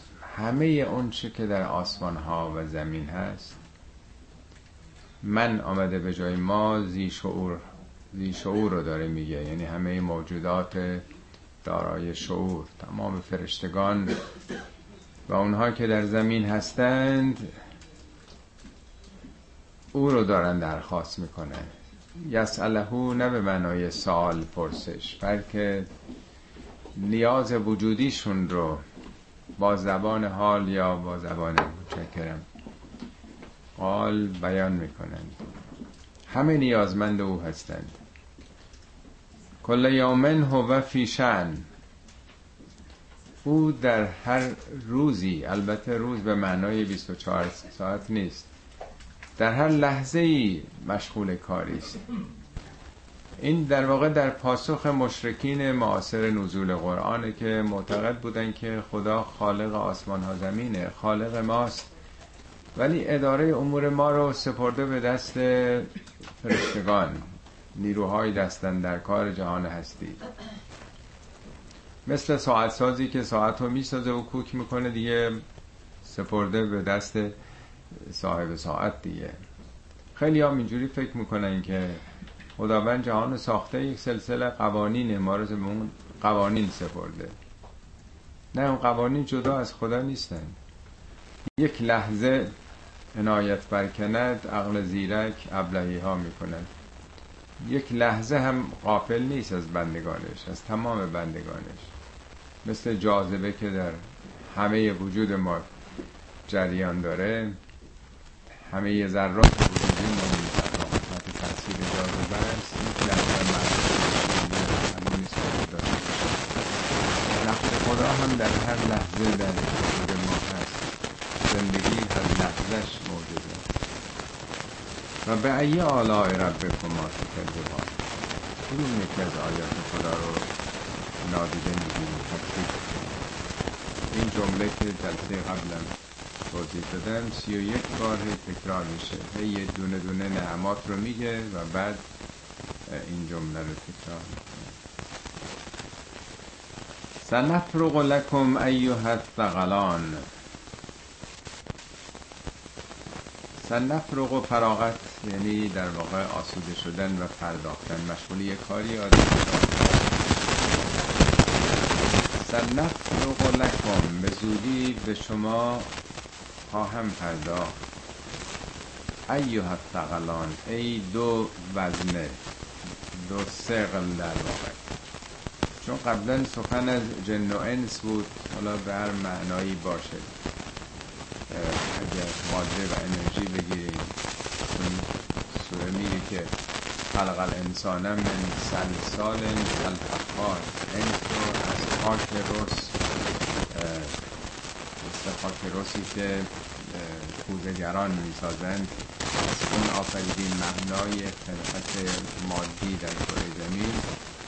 دومیش این چیزاییست که بر ما پوشیده و پنهان انرژی ها یا هر چی اسمش در قرآن البته شیاطین الجن و الانس اومده میگه برای هر پیامبری شیاطین الجن و الانس بوده. این شیطان صفت هایی شیاطین جمعه که بعضیاشون قابل تشخیص بودن. انس یعنی معنوس به شما میشناختیم هم زبان شما بودن هم دوره شما بودن. بعضی هم نه پنهانن پوشیدن. یعنی منافق صفتن. چهرهشون در ظاهر به گونه ایست ولی در ماسک هستن. یعنی به معانی مختلف جن و انس تو قرآن اومده. حالا تو این صورت آخرش این دوگانگی تکرار میشه. یعنی چی به زودی به شما می‌پردازم؟ این در واقع مطلبی است راجع به آینده است به زودی. به نظر می‌رسه البته بعضی از مفسرین گفتن که به زودی از کار دنیای شما فارغ میشن تمام میشه به امر آخرتتون. مثل اینکه خدا هیچ کار دیگه ای نداره در هیچ جای جهان در 300 میلیون کهکشان که حالا دیگه کارش تموم میشه حالا نوبت آخرت ما میشه. تو همین دنیا می‌بینیم و می‌بینیم که روز روز داره از تنوع موجوداتی که در کره زمینن کاسته میشه. حدود 100 میلیون سال پیش دایناسورها از روی زمین نابود شدن رفتن. انواع ماموت ها وجود داشته. الان شاید هر یکی دو سال یه بار اعلام می‌کنن که نسل فلان حیوان منقرض شده. دیگه نیست. خیلیاش به شماره هست. از این دیویست تا بیشتر رو کره زمین نیست. از نمی‌دونم فلان شیر انقدره. یعنی خیلی ها دائما داره نسلشون منقرض میشه. دائما بشر وقتی که توسعه پیدا می‌کنه جمعیت زیاد میشه. مزارع و جنگل رو از بین می‌برن. کارخونه ها گسترش پیدا می‌کنه. محیط زیست برای اونها دیگه تنگ میشه. دیگه از بین میرن. هم تو دریاها شاید این چیزای بزرگ ماهی های خیلی بزرگ دریایی اونا تعدادش فوق العاده کم شده. از بس برای تغذیه اینا رو شکار کردن. همه چی یواش یواش داره نسلش ور میفته به نظر میاد در آینده شاید مثلا 100 سال 200 سال 500 سال دیگه موجودات در فقط واقع وحش باشن. برای نمایش همه جا رو گرفته بشر. دیگه جایی برای زیست بقیه موجودات باقی نمونده. فضا در اختیار فقط انسان ها قرار خواهد گرفت. اینی که میگه به زودی شما مثل اینکه میدوندار اصلی این پلنت خواهید شد. فبعی آلاء ربکما تو کذبان یا معشر الجن والانس. ان استطعتم ان تنفذوا من اقطار السماوات والارض فانفذوا. لا تنفذون الا به سلطان ای معشر الجن والانس معشر از ریشه عشر عشر نی ده معشر. حالا اون موقع که جمعیت های میلیونی رو نمی‌دونستن این اعدادو یعنی جمعیت فوق العاده زیاد. ای جمعیت های میلیاردی فرض کنید جن و انس. حالا عرض کردم دیگه نمی‌خوام وارد این معنای جن انس بشم که تا آخر سوره تکرار میشه. ان استطعتم اگر استطاعت و توانایی اینو پیدا کردید که انتن فزو من اقطار سماوات و الارض. که نفوذ کنید بگذرید. نفوذ در هر چیزی یعنی وارد شدن و گذشتن. مثل یه تیری که به یه جایی می‌خوره از اون طرف در میاد. از اقطار سماوات. اقطار یه دایره دورترین نقطه مثلا بین دو قسمتش قطرشه دیگه. یعنی از دورترین فواصل کهکشان ها اگر تونستین عبور بکنید عبور بکنید. ما الان از زمین خودمون نمی‌تونیم خارج بشیم. ان استطعتم. اگه استطاعتش و توانایی رو پیدا کردید خارج بشید. لا تنفذون الا به سلطانه نمی‌تونید خارج بشید. جز با سلطان. سلطان یعنی منطق دلیل. میشه گفت با علم با تکنولوژی. یعنی همینطوری نیست که فکر می‌کنین رو زمین می‌تونین برید. آیه بعدیش توضیح میده. بعد از فبعی آلاء ربکما تو کذبان یرسل علیکما شبال من نار و نحاس فلا تنتصران. یرسلو یعنی فرستاده میشه ارسال میشه. و شباز میگن که شعله شدید پر التهاب مثل زبانهای خورشید. بیشتر به معنای اشعه الکترومغناطیس گفتن. بالا که آدم میره هزاران برابر این نیروهای هسته‌ای این تشعشعات هسته‌ای وجود داره که اصلا قابل تحمل نیست. این موشک هم که میرن از جو خارج میشن با بدنه های خاص آلیاژ های خاصی است که بتونن از این کمربند الند که بتونن عبور بکنن از این طیف در واقع الکترومغناطیس بتونن بگذرن. و نحاس و نحاس به این در واقع جرقه ها و شراره هایی که با پتک می‌زنن رو سر یک مثلا آهنی که گرم شده می‌زنن جرقایی که میپره. در واقع حالا به زبان 14 قرن پیش از چیزایی که میفهمیدن در واقع. به نظر می‌رسه همون پروتون های سنگین خورشیدی یا کیهانی باشه که همه اینا مرگباره. یعنی از جو زمین خارج شدن مواجه هستیم با یک سلسله این ذرات سنگین خورشیدی پروتون های به خصوص هیدروژن بادهای کیهانی و این اشعه الکترومغناطیس. می‌دونی نور خورشید که به زمین می‌رسه فقط 6 دهم درصدشه. این نور مرئی در واقع وارد زمین میشه. بقیهش اشعه ماورا بنفش یا مادون قرمزه که اینها قابل استفاده ما نیست که همه برمیگرده. در هر حال عبور از این طبقات جو زمین میگه اگه تونستین عبور کنید بگذارید عبور بکنید. یعنی مانعی برای بشر نیست که محیط زیستش هم عوض بکنه. ولی بدونید جز یک تسلط حالا تسلط رو ننوشته چی سلطان معناش یعنی تسلط جز تسلط یافتن بر این دشواری هایی که در مسیرتون است امکان نداره که خارج بشید. فبأی آلاء ربکما تکذبان. حالا آیه بعدش در پایان عمر زمینه. قاعدتا پس زمینیان در یه دوره‌ای به اون مراحلی خواهند رسید که از جو زمینم عبور می‌کنن از اقطار آسمان ها زمین عبور خواهند کرد. خیلی عجیبه که این سخنان هم چارده قرن پیش گفته شده که هنوز ما در آستانش هم نیستیم.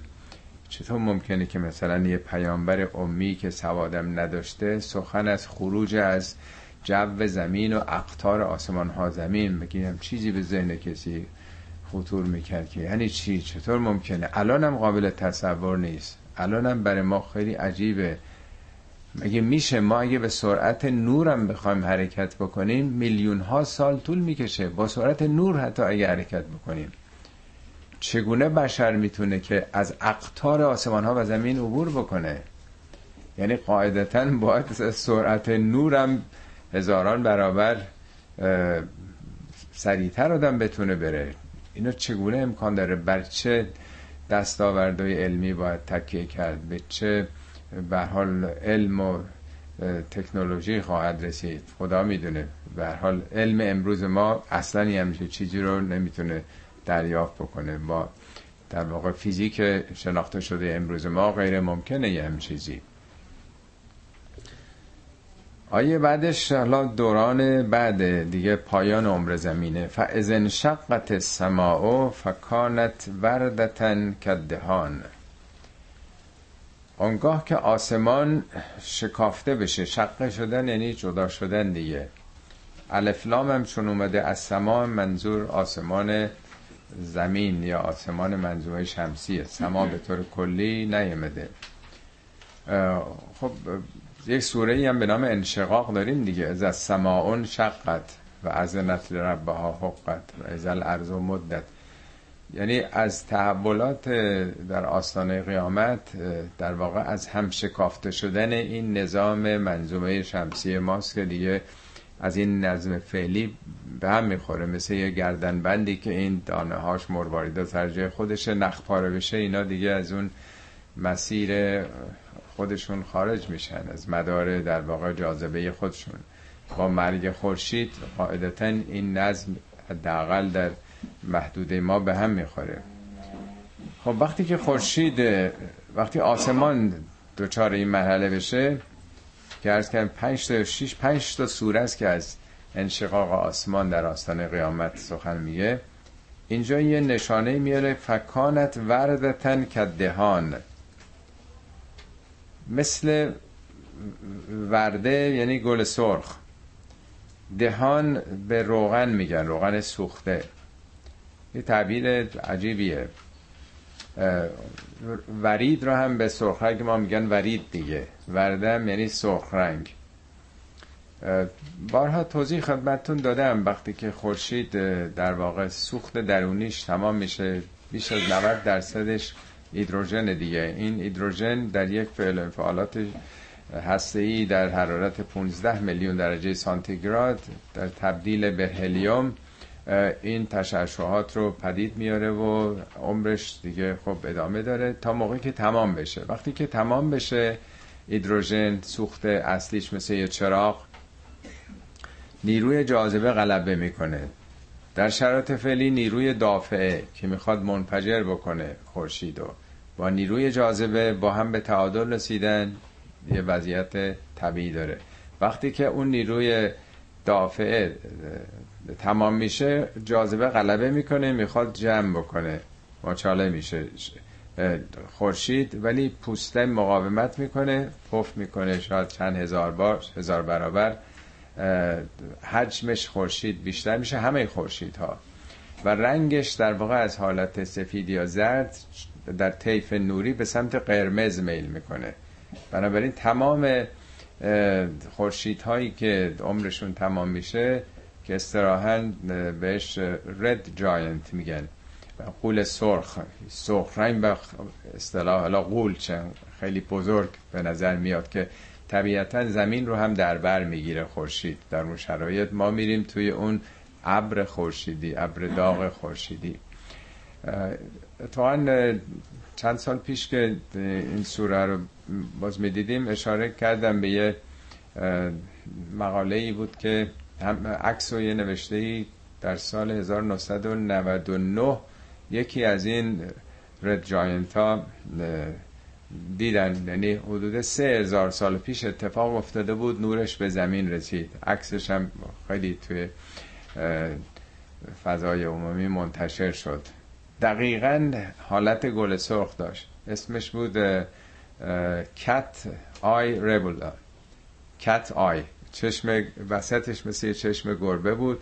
بعد عین گل سرخ یه چیزایی مثل حالت گل سرخ که برگ گل سرخ داره وسطش هم اسمش نبولای در واقع چشم گربه اسمش رو گذاشته بودم خیلی من اینو تکثیر کردم براتون عکس رنگیش آوردم. نمی‌دونم اونا که تو کلاس هستن یادشون هست نه. الان هم اگه مراجعه بکنید همین رو بزنید گوگل بکنید براتون تصویرشون نشون میده. مشابهش هم خیلی هستا تمام اینایی که به حالت سوپرنوا می‌رسن همین شکل رو دارن. ولی اون خیلی منظم اون مرکزش هم عین چشم گربه بود. به حال اینم عجیبه که پایان عمر خورشید و در دورانی که اصلا سوادی نداشتن نمی‌دونستن به چیزی تشویق کرده که الان عینا همونجوری می‌بینن. عین شکل گل سرخ در واقع. دهانم دهن یعنی روغن. قبلا چراغای قدیم روغنسوز بوده دیگه. پیسوز می‌گفتن. برق که نبوده. پیه رو میسوزوندن. وقتی که این پیه دیگه تمام میشه روغن سوخته میشه چراغ هم خاموش میشه دیگه. ببینید چه تشبیه جالبی متناسب با اون زمان. اونا میفهمیدن که ما این چراغی که پیه گذاشتیم این پیهش تمام بشه می‌دیدن یه لرد سرخ تهش مونده. دیگه تمام شده دیگه. اون خالصیاش سوخته اون لرد و به صلاح تهمونده های اون پیه به رنگ سرخ رنگ باقی مونده. زمینم خورشیدم در واقع همینطوره دیگه. یعنی در واقع سوختش تمام شده. در واقع مثل یک روغنی که دیگه خاصیت از دست داده دیگه از کار میفته. فبعی آلاء ربکما تو کذبان فیومئذن لا یسأل عن ذنبه انس ولا جان. در آن روز از هیچ انس و جنی از انس و جنی سوال نمیشه راجبه گناهانشون. ذنب یعنی دنباله یعنی عوارض کارهاشون. از کسی سوالی نمیشه. موقعی از کسی سوالی می‌کنن در دنیا یک آدم مجرمی رو که دستگیر کردن سوال می‌کنن که در واقع برای قاضی معلوم بشه. اطلاعاتی می‌خواد تا طرف حرف نزنه که خب متوجه نمیشن دقیقا واقعی چگونه بوده. ولی وقتی خدا همه چی رو می‌دونه نیازی نیست کسی سوال بکنن پرسش و پاسخی نیست. اگر هم یه جاهایی اشاره کرده در واقع برای فهم ماست. یه مثال دنیایی داده. نیازی خدا نداره. یا به خاطر خود شخصی که بفهمه اعتراف بکنه که چه کرده. نه برای کسب اطلاع. فبعی آلاء ربکما تکذبان یعرف المجرمون به سیماهم فیؤخذ بالنواسی والاقدام در آن روز مجرمون مجرم چه کسانی هستند؟ مجرمین.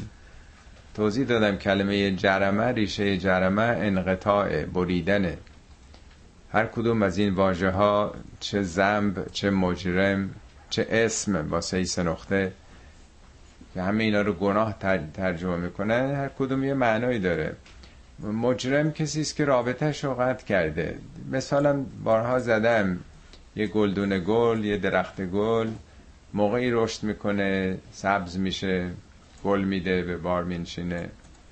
که به آب ارتباط آب ارتباط داشته باشه. مواد عالی رو از خاک بتونه بگیره. اکسیژن هوا رو باید جذب کنه. با آب و خاک و هوا باید دسترسی داشته باشه. قطع ارتباط با هر کدوم خشک میشه. بندگانم با خالق خودشون با خلق خودشون با قوانینی که در جهان هست. ما یک سلسله ارتباطهایی داریم. وقتی این ارتباطات برقرار باشه ما رشد می‌کنیم. شما وقتی ارتباط کامپیوترتونم با اینترنت قطع بشه خب قطع رابطه شدید. این هم یه جرمه. دیگه اون منافع رو این ارتباطات رو نمی‌تونیم برقرار بکنید یعنی اونایی که تو دنیا فقط در پیله خودشون بودن از همه چی وظایف و تکالیف اجتماعی خودشون هم بریده بودن. یه جایی تو سوره مدثر توضیح میده میگه که در بهشت بهشتی ها از مجرمین سوال می‌کنن ما سلککم فی سقر چی شد که شما دوزخی شدین؟ از توضیح اونا واقعا میشه فهمید که چه قطع رابطه هایی کرده بودن. میگن لم نکمن المسلین ما اهل روی کرده به خدا نبودیم. یعنی پس با خدا قطع رابطه کردیم. ولم نطعم المسکین. به بیچارگان و گرسنگان و درماندگان هم کمک و رسیدگی نمی کردیم شکم گرسنگی رو سیر نمی کردیم پس با خلق خدا هم بریده بودن حداقل عاطفه و احساس نداشته بودن و کنا نخوز و مل خائزین. فرو رفته بودیم همراه فرو روندگان. یعنی غرق مشغولیت هایی خودمون بودیم. حالا هر چی اسمشو بزنیم. نخوز یعنی غرق شده بودیم. تو دنیای خودمون منافعمون درآمدامون کارمون نمی‌دونم پارتی هامون نمی‌دونم شب هامون و کنا نخوز مل خائزین و کنا با بیان بدین. اصلا بعدش هم قبول نداشتیم. فکر می‌کردیم با مرگمون تمام میشه. روز جزای عمل رو هم انکار می‌کردیم. با گذشته با حال با آینده با همه چی قطع رابطه کرده بودیم. میگه خب فما تنفع شفاعت و شافعین. اینا با هیچ چی شفع و پیوند نشده بودن که امروز به دردشون بخوره. از همه چی بریده بودن. شفع یعنی پیوند یعنی انزمام با چیزی. حالا اینجا میگه مجرمین چگونه شناخته میشن؟ یعرف المجرمون به سیماهم. با سیماشون. سیما یعنی علامت یعنی نشانه. آیا نشانه ای تو پیشونیشون نشانه ای داره. کلمه سیما در قرآن یعنی نشانه دیگه. خیل المصومه اسب های نشاندار اون موقع اسبا رو رها می‌کردن تو صحرا برای که این اسب گم نشه بفهمی اسب مالکیه یه داغی می‌زدن بهش اسبای خیلی مرغوبه که معلومه این اسب متعلق به کدوم اربابه. اینو خیل المصوم اسب های نشاندار این خیلی اعتبار داشته که برند داره مارک داره مثلا. این مال تربیت شده این اسب مثلا از فلان مرکز مثلا. یعنی چی انس مجرمین با سیماشون؟ ببینید الان در واقع علاوه بر اینکه خطوط انگشت هر کسی مختص خودشه آدم یه اثر انگشت جای انگشت می‌ذاره معلوم میشه که این علامت اونه دیگه. با چشمم خیلی یاد کمپانیا چشم وقتی آدم نگاه می‌کنه در باز میشه براش. یعنی در واقع مثل که ما همینطور که به صورت فیزیولوژیک در واقع ژنتیکمون. هر کدوم در واقع یک کدی داریم. کد ژنتیکی هر کسی فرق می‌کنه با دیگری. تا قیام قیامت هم دو تا انسان مثل هم نخواهند شد. این از عجایب و شگفتی است که و این ما دو تا 29 تا کروموزوم که داریم این دوتا که با هم ترکیب میشن در همون اول که به اسپرم و اوول با هم ترکیب میشن. دو تا 29 تا کروموزوم 23 تا بخشین.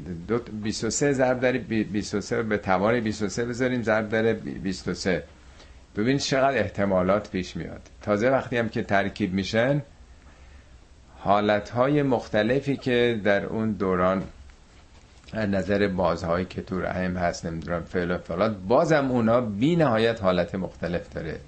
علاوه بر اون وقتی که سلول اولیه تشکیل میشه اون مادر چه حالتهایی داشته باشه؟ چه حالت روحی داشته باشه؟ چه جوری غذا بخوره؟ یعنی دائما ژنهای اونام دارن تغییر می‌کنن. بی نهایت حالت وجود داره که یک مثلا حتی بچه دو قلو سه قلو چهار قلو هم باشن اونا اصلا مثل هم نیستن. همه شرایطشون هم یکی باشه یه جور نمیشن. اینا خیلی عجیبه که هر موجودی کد خودشو داره. حالا ما تشخیص نمیدیم فکر می‌کنیم در سیما یعنی تو صورتشون یه علامت خالی یا چیز. نه کدشون در واقع در اون سیستم خدایی هر کسی معلومه. با نشانش در واقع معلوم میشه که این چگونه از سال و جوابی نمی‌خواد. خزو به نواسی و الاقدام گرفتار میشند اخذ یعنی گرفتار شدن. مجرمین چجوری گیر میافتند؟ چجوری دچار دردسر میشن به خاطر در واقع قطع ارتباط و انقطاع از اون عوامل حیات بخش؟ به نواسی نواسی جمع ناسیه است. ناسیه یعنی پیشانی. مفسرین عمدتا گفتن که مثل یه آدمی که وقتی پیشونیشون رو بگیرن بکشن. پیشونی قسمت جلوه. این نهایت ذلت مثل یه زندانی یا کسی دستگیر کردن یه وقت دستش رو می‌کشن یه وقت موی سرش رو گرفتن می‌کشن. یعنی می‌خوان بگن در حالت ذلت. ولی در واقع به یه معنای دیگه تو قرآن بارها اومده میگه و سبحان الذی یدهی ناسیت کلشه ناسیه هر موجودی به دست خداست. مگه همه موجودات پیشونی دارن؟ مورچه پیشونی داره؟ پشه پیشونی داره. موجودات که پیشونی ندارن که. میگه ناصیه همه موجودات به دست خداست. شخصیت انسان کجای انسانه؟ کورتکس درست پشت پیشونی دیگه. بخش های مختلف مغز هر کدوم یه نقشی دارن. تمام ویژگی های شخصیتی ما درست پشت پیشانیه. اون قسمت پشت پیشانی که کورتکس میگن شخصیت ما رو تشکیل داده. اگه اون قسمت از بین بره هیچی دیگه تشخیص نمیدیم. مثلا هیچی نمی‌فهمیم. بقیه قسمت های مغز یه نقش های دیگه دارن. یه روز یادم خانم دکتر فرنودی در سالن مجاور توضیح می‌دادند که این قسمت جلو کورتکس چه نقش مهمی داره از نظر شخصیت ما کارهای بد خوبمون. خب پس تصمیمات ما نیتهای ما خیر و شرای ما از کجا آغاز شده؟ از پیشانیمون از کورتکسمون. اون مرکز تصمیم گیری مرکز فرماندهی ما شخصیت ما پشت پیشانیه. اقدام یعنی اقدامات یعنی کارها. انسان ها چگونه گرفتار میشن؟ به خاطر نیاتشون شخصیتشون و اقداماتی که کردن. اول یه تصمیمی می‌گیریم یه شخصیتی داریم. اون شخصیت وقتی که به اقدام میاد گام هایی می‌گذاریم. به خاطر همونه دیگه. آدم چجوری گیر میفته چه فکر و چه ای داشته و چی کار کرده؟ هازهی جهنم التي یکذب به المجرمون.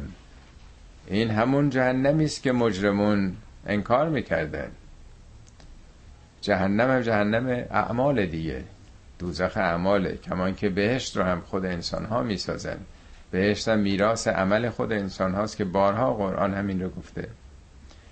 یطوفون بینها و بین همیم آن. بین آن دوزخ و بین همیم در واقع آب جوش میگن. ولی همه ویژگی هایی که در این سوره داده تماما نکره است. نکره ناشناخته. آیات مربوط بهشت و جهنم در قرآن جز متشابهاته اصلا قابل درک و فهم ما نیست.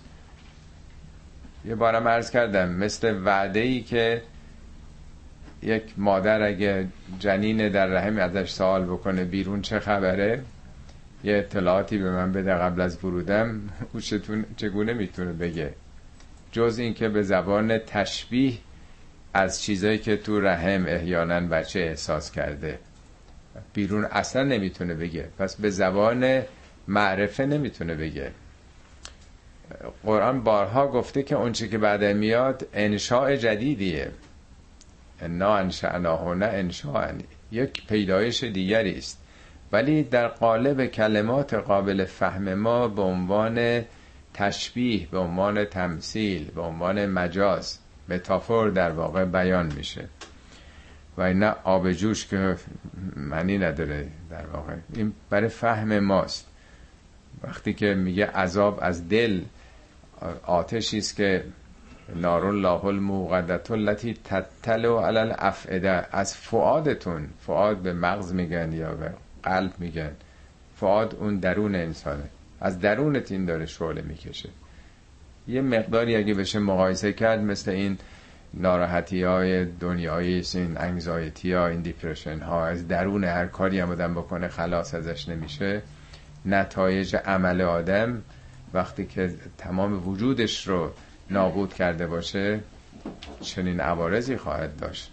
تمام این ناراحتی های فکری ما قصه ها دیپرشن ها از فعل و انفعالات شیمیایی مغزه. یه ذره این روابط به هم بخوره چه عوارضی به وجود میاد؟ وای به حال که آدم همش رو تخریب کرده باشه.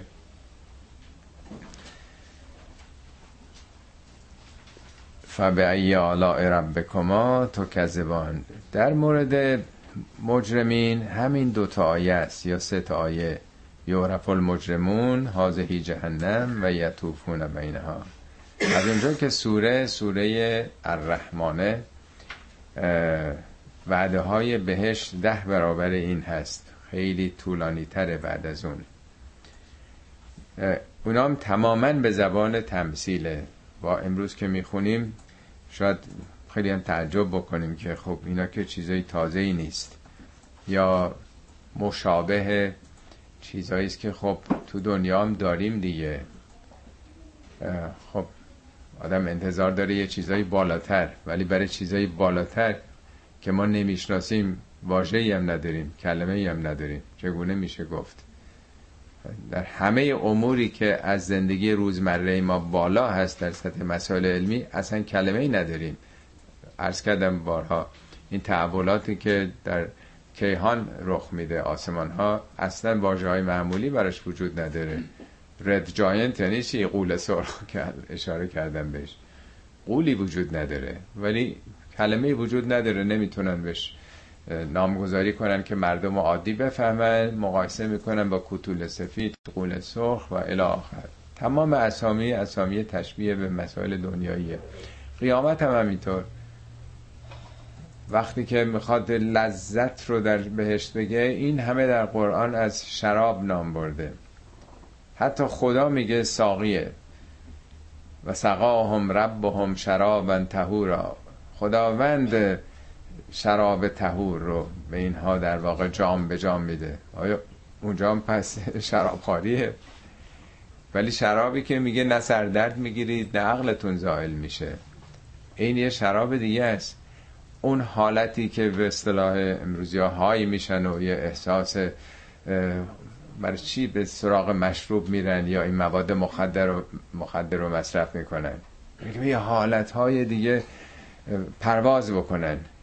چطوری میشه گفت در واقع؟ کلمه دیگه وجود نداره برای اون حالت ها جز با تشبیه به ساقی و جام و تا دلتون بخواد شاید بیش از صد تا کلمه در قرآن یا صد تا آیه در قرآن درباره همین مسائل مربوط به شراب شراب آخرت ترکیباتش حتی مختلفه. همه اینا رو هم گفته در واقع. میگه نیکان جام به جام دارن شراب می‌خورن. اونجا. ولی شراب داریم تا شراب. حالا از این به بعد دیگه وعده های بهشته ولی من خافم مقام ربهی جنتان. برای اون کسانی که از مقام پروردگارشون خوف داشتن بیم داشتن دو بهشته این سوره دارمن دوتا دوتاست یعنی چی از مقام رب؟ خود رب که بیم داشتن معنی نداره ازش. اینم چندین بار صحبت خوب از مقام رب پیش آمده توضیح دادم آدم از مقام معلم میترسه چون نمره دست معلمه. ولی اگه دوران تحصیل تمام شده باشه دیگه اون اباحت و معلم نداره. از پلیس آدم میترسه چون ممکنه جریمه بکنه. ولی اون تو ماشین پلیس نباشه آدم ببینه یا خود آدم تو ماشین خودش نباشه باز اون بیمو نداره. اگرم تو اون لباس نباشه بازم اون حالت آدم نداره. یعنی ترس از مقام اونه چون اون می‌تونه تیکت بده. آدمم چون بالاخره هر روز یه خلافی کرده اینجا تون رفته چراغ زودتر رد شده تا خاص رد بشه قرمز شده و امثال اینا دیگه همه داریم دیگه. پس آدم همش نگرانه وقتی می‌بینه. مقام رب رب یعنی صاحب اختیار ارباب. اون کسی که داره اداره می‌کنه. همه کار ما دستمونه. از مقام در واقع کسی که سرنوشت ما دستمونه بیم داشته باشه خود همین بیم در واقع اون رو مهار خواهد کرد که نصیبش جنتان خواهد شد. فبعی آلاء ربکما تو کذبان زواتا افنان. اون بهشت اون باغها دارای شاخسارانی هستند. فننه در واقع این شاخه های پربرگ سالم پرتراوت درخت رو میگن. غیر از این عرب چارده قرن پیش چی می‌تونسته بفهمه؟ اونجا که درخت نبوده. اصلا در عربستان حالا منهای بعضی از نواحی این آیات در مکه همه جاش سوخته سنگای آذرین علف هم اونجا سبز نمی شده به تعبیر قرآن به وادن غیر زیزر در وادی فاقد استعداد کشاورزی و سبز شدن. منطقه استوایی خشک بوده. برای اونها شاخساران خیلی علامت ترابت و زندگی بوده. و به ای آلاء ربکما تو کذبان فیهما عینانه تجریان. در اون دو بهشت دو باغ دو چشمه است که جریان دارند. اون دو چشمه چیه که جریان داره؟ در سوره مختلف قرآن به خصوص سوره انسان که اینطوری آغاز میشه ان الابرار یشربون من کأس کان مزاجها کافورا. ابرار از جامی دارن مینوشند که ترکیبش با کافور کافور پاک کننده. اینن این از کجا برداشته شده این جام؟ از یه چشمه ای اینن یشرب به هل مقربون چشمه ای که مقربون از اون چشمه دارن می نوشند چشمه کجا به وجود آمده؟ یفجرون ها تفجیرا. خودشون کلنگ زدن. چگونه این چشمه رو خودشون احداث کردن؟ یوفون به نظر و یخافون یومن کان شره مستطیرا یا یطعمون الطعام مسکینن و یتیمن و اسیرا. اونا با تام دادن به گرسنگان به یتیمان به دیگران به تعهدات خود عمل کردن این چشمه رو در دوران زندگی دنیاییشون حفر کردن. حالا دارن جام به جام از اون چشمه می نوشند این به چه تعبیری میشه گفت؟ یعنی عرب اون موقع که آبم نبوده کاملا میفهمیده که من اگه بتونم یک قناتی حفر بکنم یه چشمه ای دیگه تمام زندگی می‌تونم از اون آب بهره برداری بکنم دو چشمه جاری هست در چشمه جاری اعمال. تا آبم نماد حیات من الماء کل شیء حی. از آب همه چی زنده است. چه بسا همون زندگی های جاوید ابدی انسانه. و به ای آلاء ربکما تو کذبان فیهما من کل فاکهت زوجان. در اونجا از هر میوهی دو نوع هست. حالا از کردم این دائما تا آخر سوره این دو حالت رو بیان می‌کنه. فبعی آلاء ربکما تکذبان. متکئین علی فرشن بطائنها من استبرق و جنل جنتین دان. متکئینه یعنی تکیهگاهشون. البته معنای ظاهریش اینه که آدم به یه مبلی تکیه داده و لم داده مثلا. ولی اتکا اتکا هر کسی تو زندگی به چیه؟ پولیس که کسب کرده یا تخصصی است که گرفته تکیه گاه آدم که می‌تونه زندگی کنه بالاخره به یک سلسله دستاوردهای قبلی خودشه دیگه. حالا اتکاش به اونه. در قیامت بر چه چیزی اتکا داره؟ ظاهرش همش کلمات متعارف قابل فهم بشریه. فروش جمع فرشه فرش همون مثل فرش اتاق دیگه. ولی فرش چون نماد استراحت توی خونه ای که فرش داشته باشه خیلی فرق می‌کنه تا خاک باشه زمین سنگلاخ باشه. یعنی در واقع محل زیستی که مفروش شده. و چی تکیه داره؟ فروش به معنای و چیزم گرفتن دیگه تجدید فراش در واقع تخت و رخت خوابم گرفتن دیگه. بر بسترهایی تکیه دارند که بطائنها. بطائننی بطنه. دیدین پارچه یک تاروپودی داره یا فرش هم که میبافن تاروپود نقش رو رو تاروپود میبافن دیگه. بطنش ابریشمی استبرق ابریشمی که برق می‌زنه در واقع. خب این تو دنیا هم هست همچی چیزایی آدم می‌تونه اگه پول داشته باشه بهترین فرش های ابریشم هم بگیره.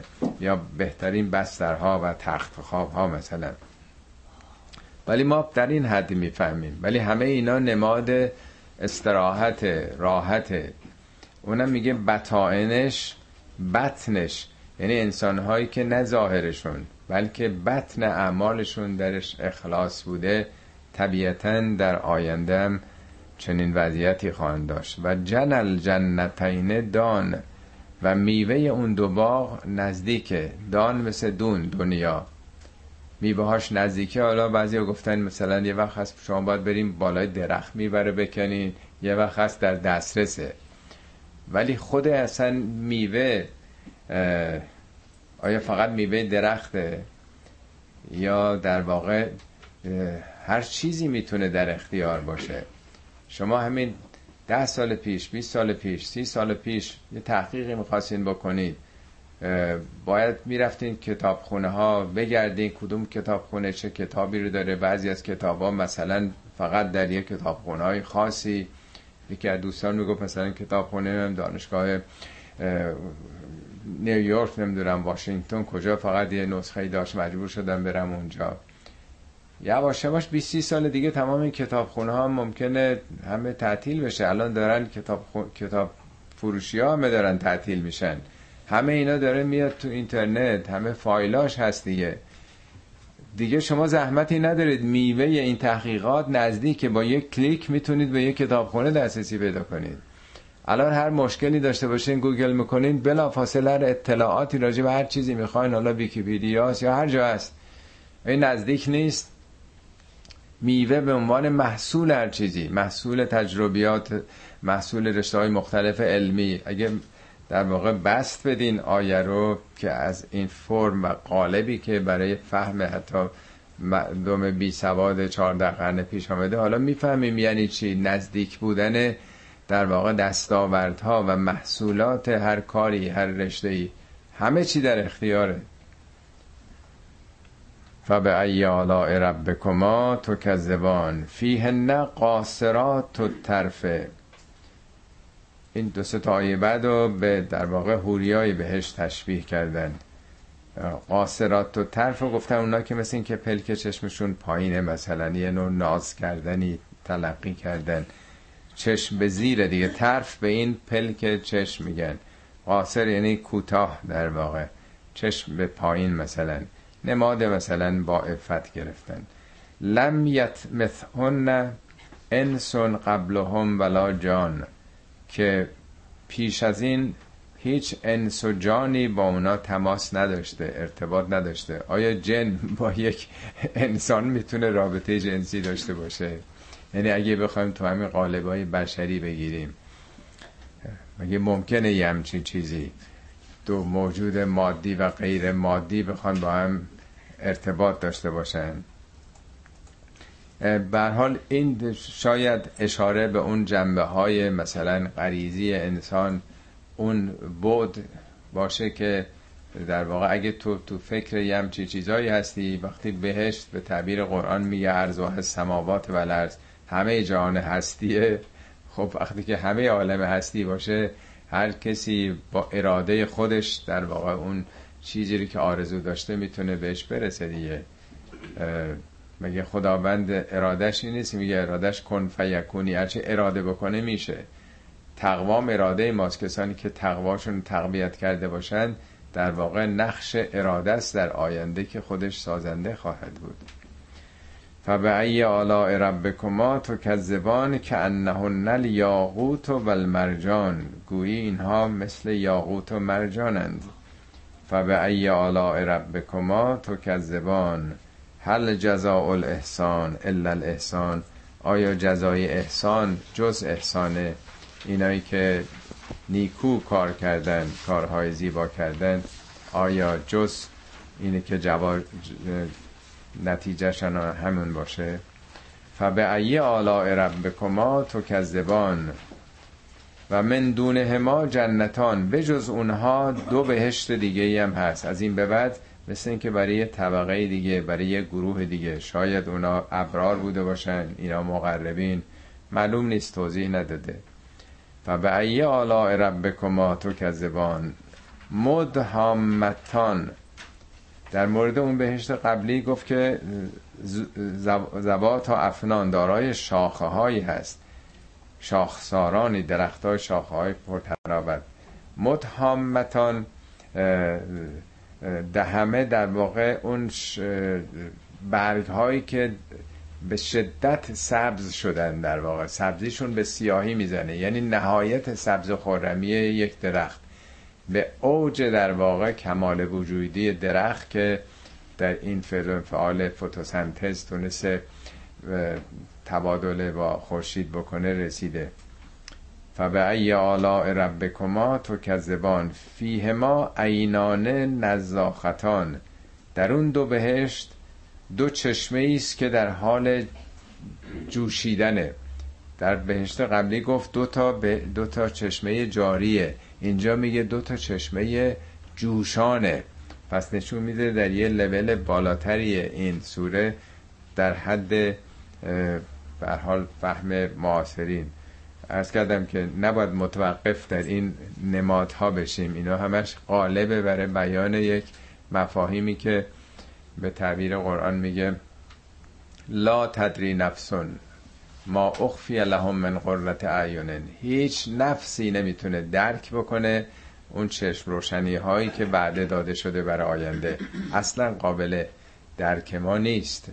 ولی فعلا قالباش اینه. تو این قالبا داره میگه که این احساسات و انسان ها داشتن. چقدر جالبه یه جا بجوشه آب فوران بزنه.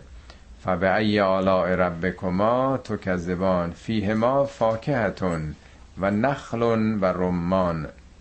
در اون بهشت قبلی میگه من کل فاکه. از همه میوا اینجا دیگه فاکهتون. اینا هم همش نکرستا هیچ کدوم الفاکهه النخل الرمان نیست. نخلون مثل نخل. درخت های میوه بلند رمان به انار میگن. میوه مثل رمان مثلا. این تیف که اون موقع میشناختن. چیز آواکادو نمیشناختن و اینم ممکن بود بگه اونا هم بگه دیگه. تو اونجا که لیمو و اینام که عمل نمی آمده پرتقال هم که نبوده دیگه. میوهایی که در عربستان بوده. فبعی آلاء ربکما تو کذبان فیه نه خیراتون حسان. خیراتون حسان هم گفتن که حسان به معنای زیبایی گرفتن حسن گرفتن. خیرات هم این تش رو معنیس گرفتن. زنان نیکو هم نیکو هستند نکو خوی و نکو روی. خیرات و نکوخوی و نکوروی که میگن ایدئال دیگه. یه همسری که هم خویش نکو باشه هم رویش نکو باشه. ولی من دیدم کلمه خیرات در قرآن ده بار اومده. نه بارش همش میگه سابقو فی الخیرات فستبقو فی الخیرات سارو فی الخیرات. نمی‌دونم حالا چرا اینجا رو به عنوان خیرات و زنان خیر گرفته. اگه به معنی مؤنث باشه همه جای قرآن به همین معنا آمده. خیرات یعنی نمونه خوبی. نمونه خوبی حسن یعنی نیکویی. اتفاقا 194 بار در قرآن مشتقات حسن آمده. یه بارش حسن به معنای زیباروییه. خب بالاخره زیبایی در همه چی هستش. خب زیبارویی هم یکی از انواع زیبایی هست چرا حالا به این نسبت دادن نمی‌دونم ولی همه ترجمه رو ببینید. درست مثل این که دیگه زنا نقشی ندارن. هرچی از مرداست که بعده های در واقع اینطوری بهشون داده میشه. در حالی که اصلا معلوم نیست جنسیتی به اون معنا باشه. این احساسات عواطف برای دنیاست برای تولید نسل ولی خب به گونه دیگه نمیشه گفت که تمام اون چه که در زمیر ما در ذهن ما در به ذات ما وجود داره اون قرائز و نیازها به صورت بینهایتش ایدئالش همه برآورده میشه دیگه. فبأی آلاء ربکما تکذبان هورون مقصوراتون فی الخیام. ترجمه ظاهرش اینه که هوریایی که تو خیمن خیمن بیرون نمیرن. عربام خیمه داشتن دیگه. مقصور یعنی پاشون کوتاه از اونجا نمیرن. دل بسته اونجا تمام روزم تو همون خیمن دیگه. آقا میره بیرون ولی بالاخره تو خیمه مونده. حتی خانم نمیگه خیمه. ولی اولا هور هواریون هم ما داریم تو قرآن دیگه. هواریون که هوری نبودن. هواریون جمع هوریه دیگه. اونا پاک جامگان بهشون میگن. پاک جامع کسانی که پاک دستن پاک دلن پاک جامع هستن. حالا ممکنه یکی از صدها مشتقش یکیش هم هوری به اون معنایی که میگن هوری. یعنی سیمینتن و نمی‌دونم عربا چون سیاه چرده بودن براشون سفید رو و سیمینتن خیلی ایدئال بوده قاعدتا این ترجمه ها از اون موقع تو همین سمت و سو رفته. هورون مقصوراتون فلخیام فبعی آلاء ربکما تو کذبان لم یتمثهن انسان قبلهم ولا جان که اینم قبلا داشتیم. در واقع می‌خواد بگه اون ایدال هایی که تو بهش می‌رسی این مال خودته. هیچ کسی دیگه درش نقشی نداشته. درست مثل که هر کسی با اون کدای ژنتیکی خودش معرفش هست هر کسی علامتش مشخصه آیندهش سرنوشته بعدیش هم دست خودش هست. بنابراین هیچ کسی اون چیزی که به دست میاره مصرف نشده است در اختیار خودش تنها. فبأی آلاء ربکما تکذبان متکئین علی رفرف خضر و ابغری حسان. اینا تکیه کردن بر بالش های سبز. اینا زواهرش البته. این کلمات خیلی هم نیست تو زبان عربی که آدم مشتقاتش رو ببینه خضر به معنای سبلیس ابغری میگن در واقع یک بسترهای بی نظیر ابغر یه چیز افسانه بوده. مثل که ما میگیم مثلا پشت کوه قاف. و ابغر می‌گفتن یه بهشت پریان مثلا عربا می‌گفتن. در واقع یه چیز رویایی اونم کلمه حسانم که در مورد اونجا خیرات نسان آورده اینجا آورده این رو. یعنی تمام اون چیزایی که ایدالای ذهنی بشره. اگه امروز بخوان به یک کسی وعده بدن چه وعده می‌تونن بدن؟ چه اتومبیل رو دوست دارن مردم؟ ممکن بگم آخرین مدل فلان مثلا اتومبیل. خونه نمی‌دونم چند هزار اسکوئر فیتی در مثلا ساحل کجا. همه اون چیزهایی که ایدئال یه نفر هست تو این دوره بخواد داشته باشه قاعدتا برای که او بفهمه در این قالب میگن. حالا در زبان عربی چهارده قرن پیشم ظرف و قالب کلماتی که این مفاهیم باید روش پیاده می شده همین دیگه در واقع. فبعی آلاء ربکما تکذبان تبارک اسم ربک ذوالجلال و الاکرام. ما در آیه 27 بود داشتیم که ف بله کل من علیها فان و یبقا وجه ربک ذوالجلال و الاکرام. تو این سوره از کردم اصلا کلمه الله نیومده فقط این دوبار صحبت رب اومده. ربوبیت خدا رو اونم رحمانیتش رو در ابعاد مختلف بیان کرده. چقدر مبارکه مبارک یعنی برکت دائمی خیر دائمی است. اسمم به معنای لفظ نیست اسم یعنی صفت. صفات پروردگارت که صاحب جلالت ها و کرامت هاست جلالت به اون صفت های عظمت میگن. خدا علیم قدیر نمی‌دونم کبیر اکرام اون جنبه های صفات جمالیه میگن. لطیف رعوف رحیم اینا رو بیان می‌کنن. چقدر پر برکت این نام های خدا آثاری که از اون منبع رحمانیت به سوی بشر داره میتابه. صدق الله العلی العظیم.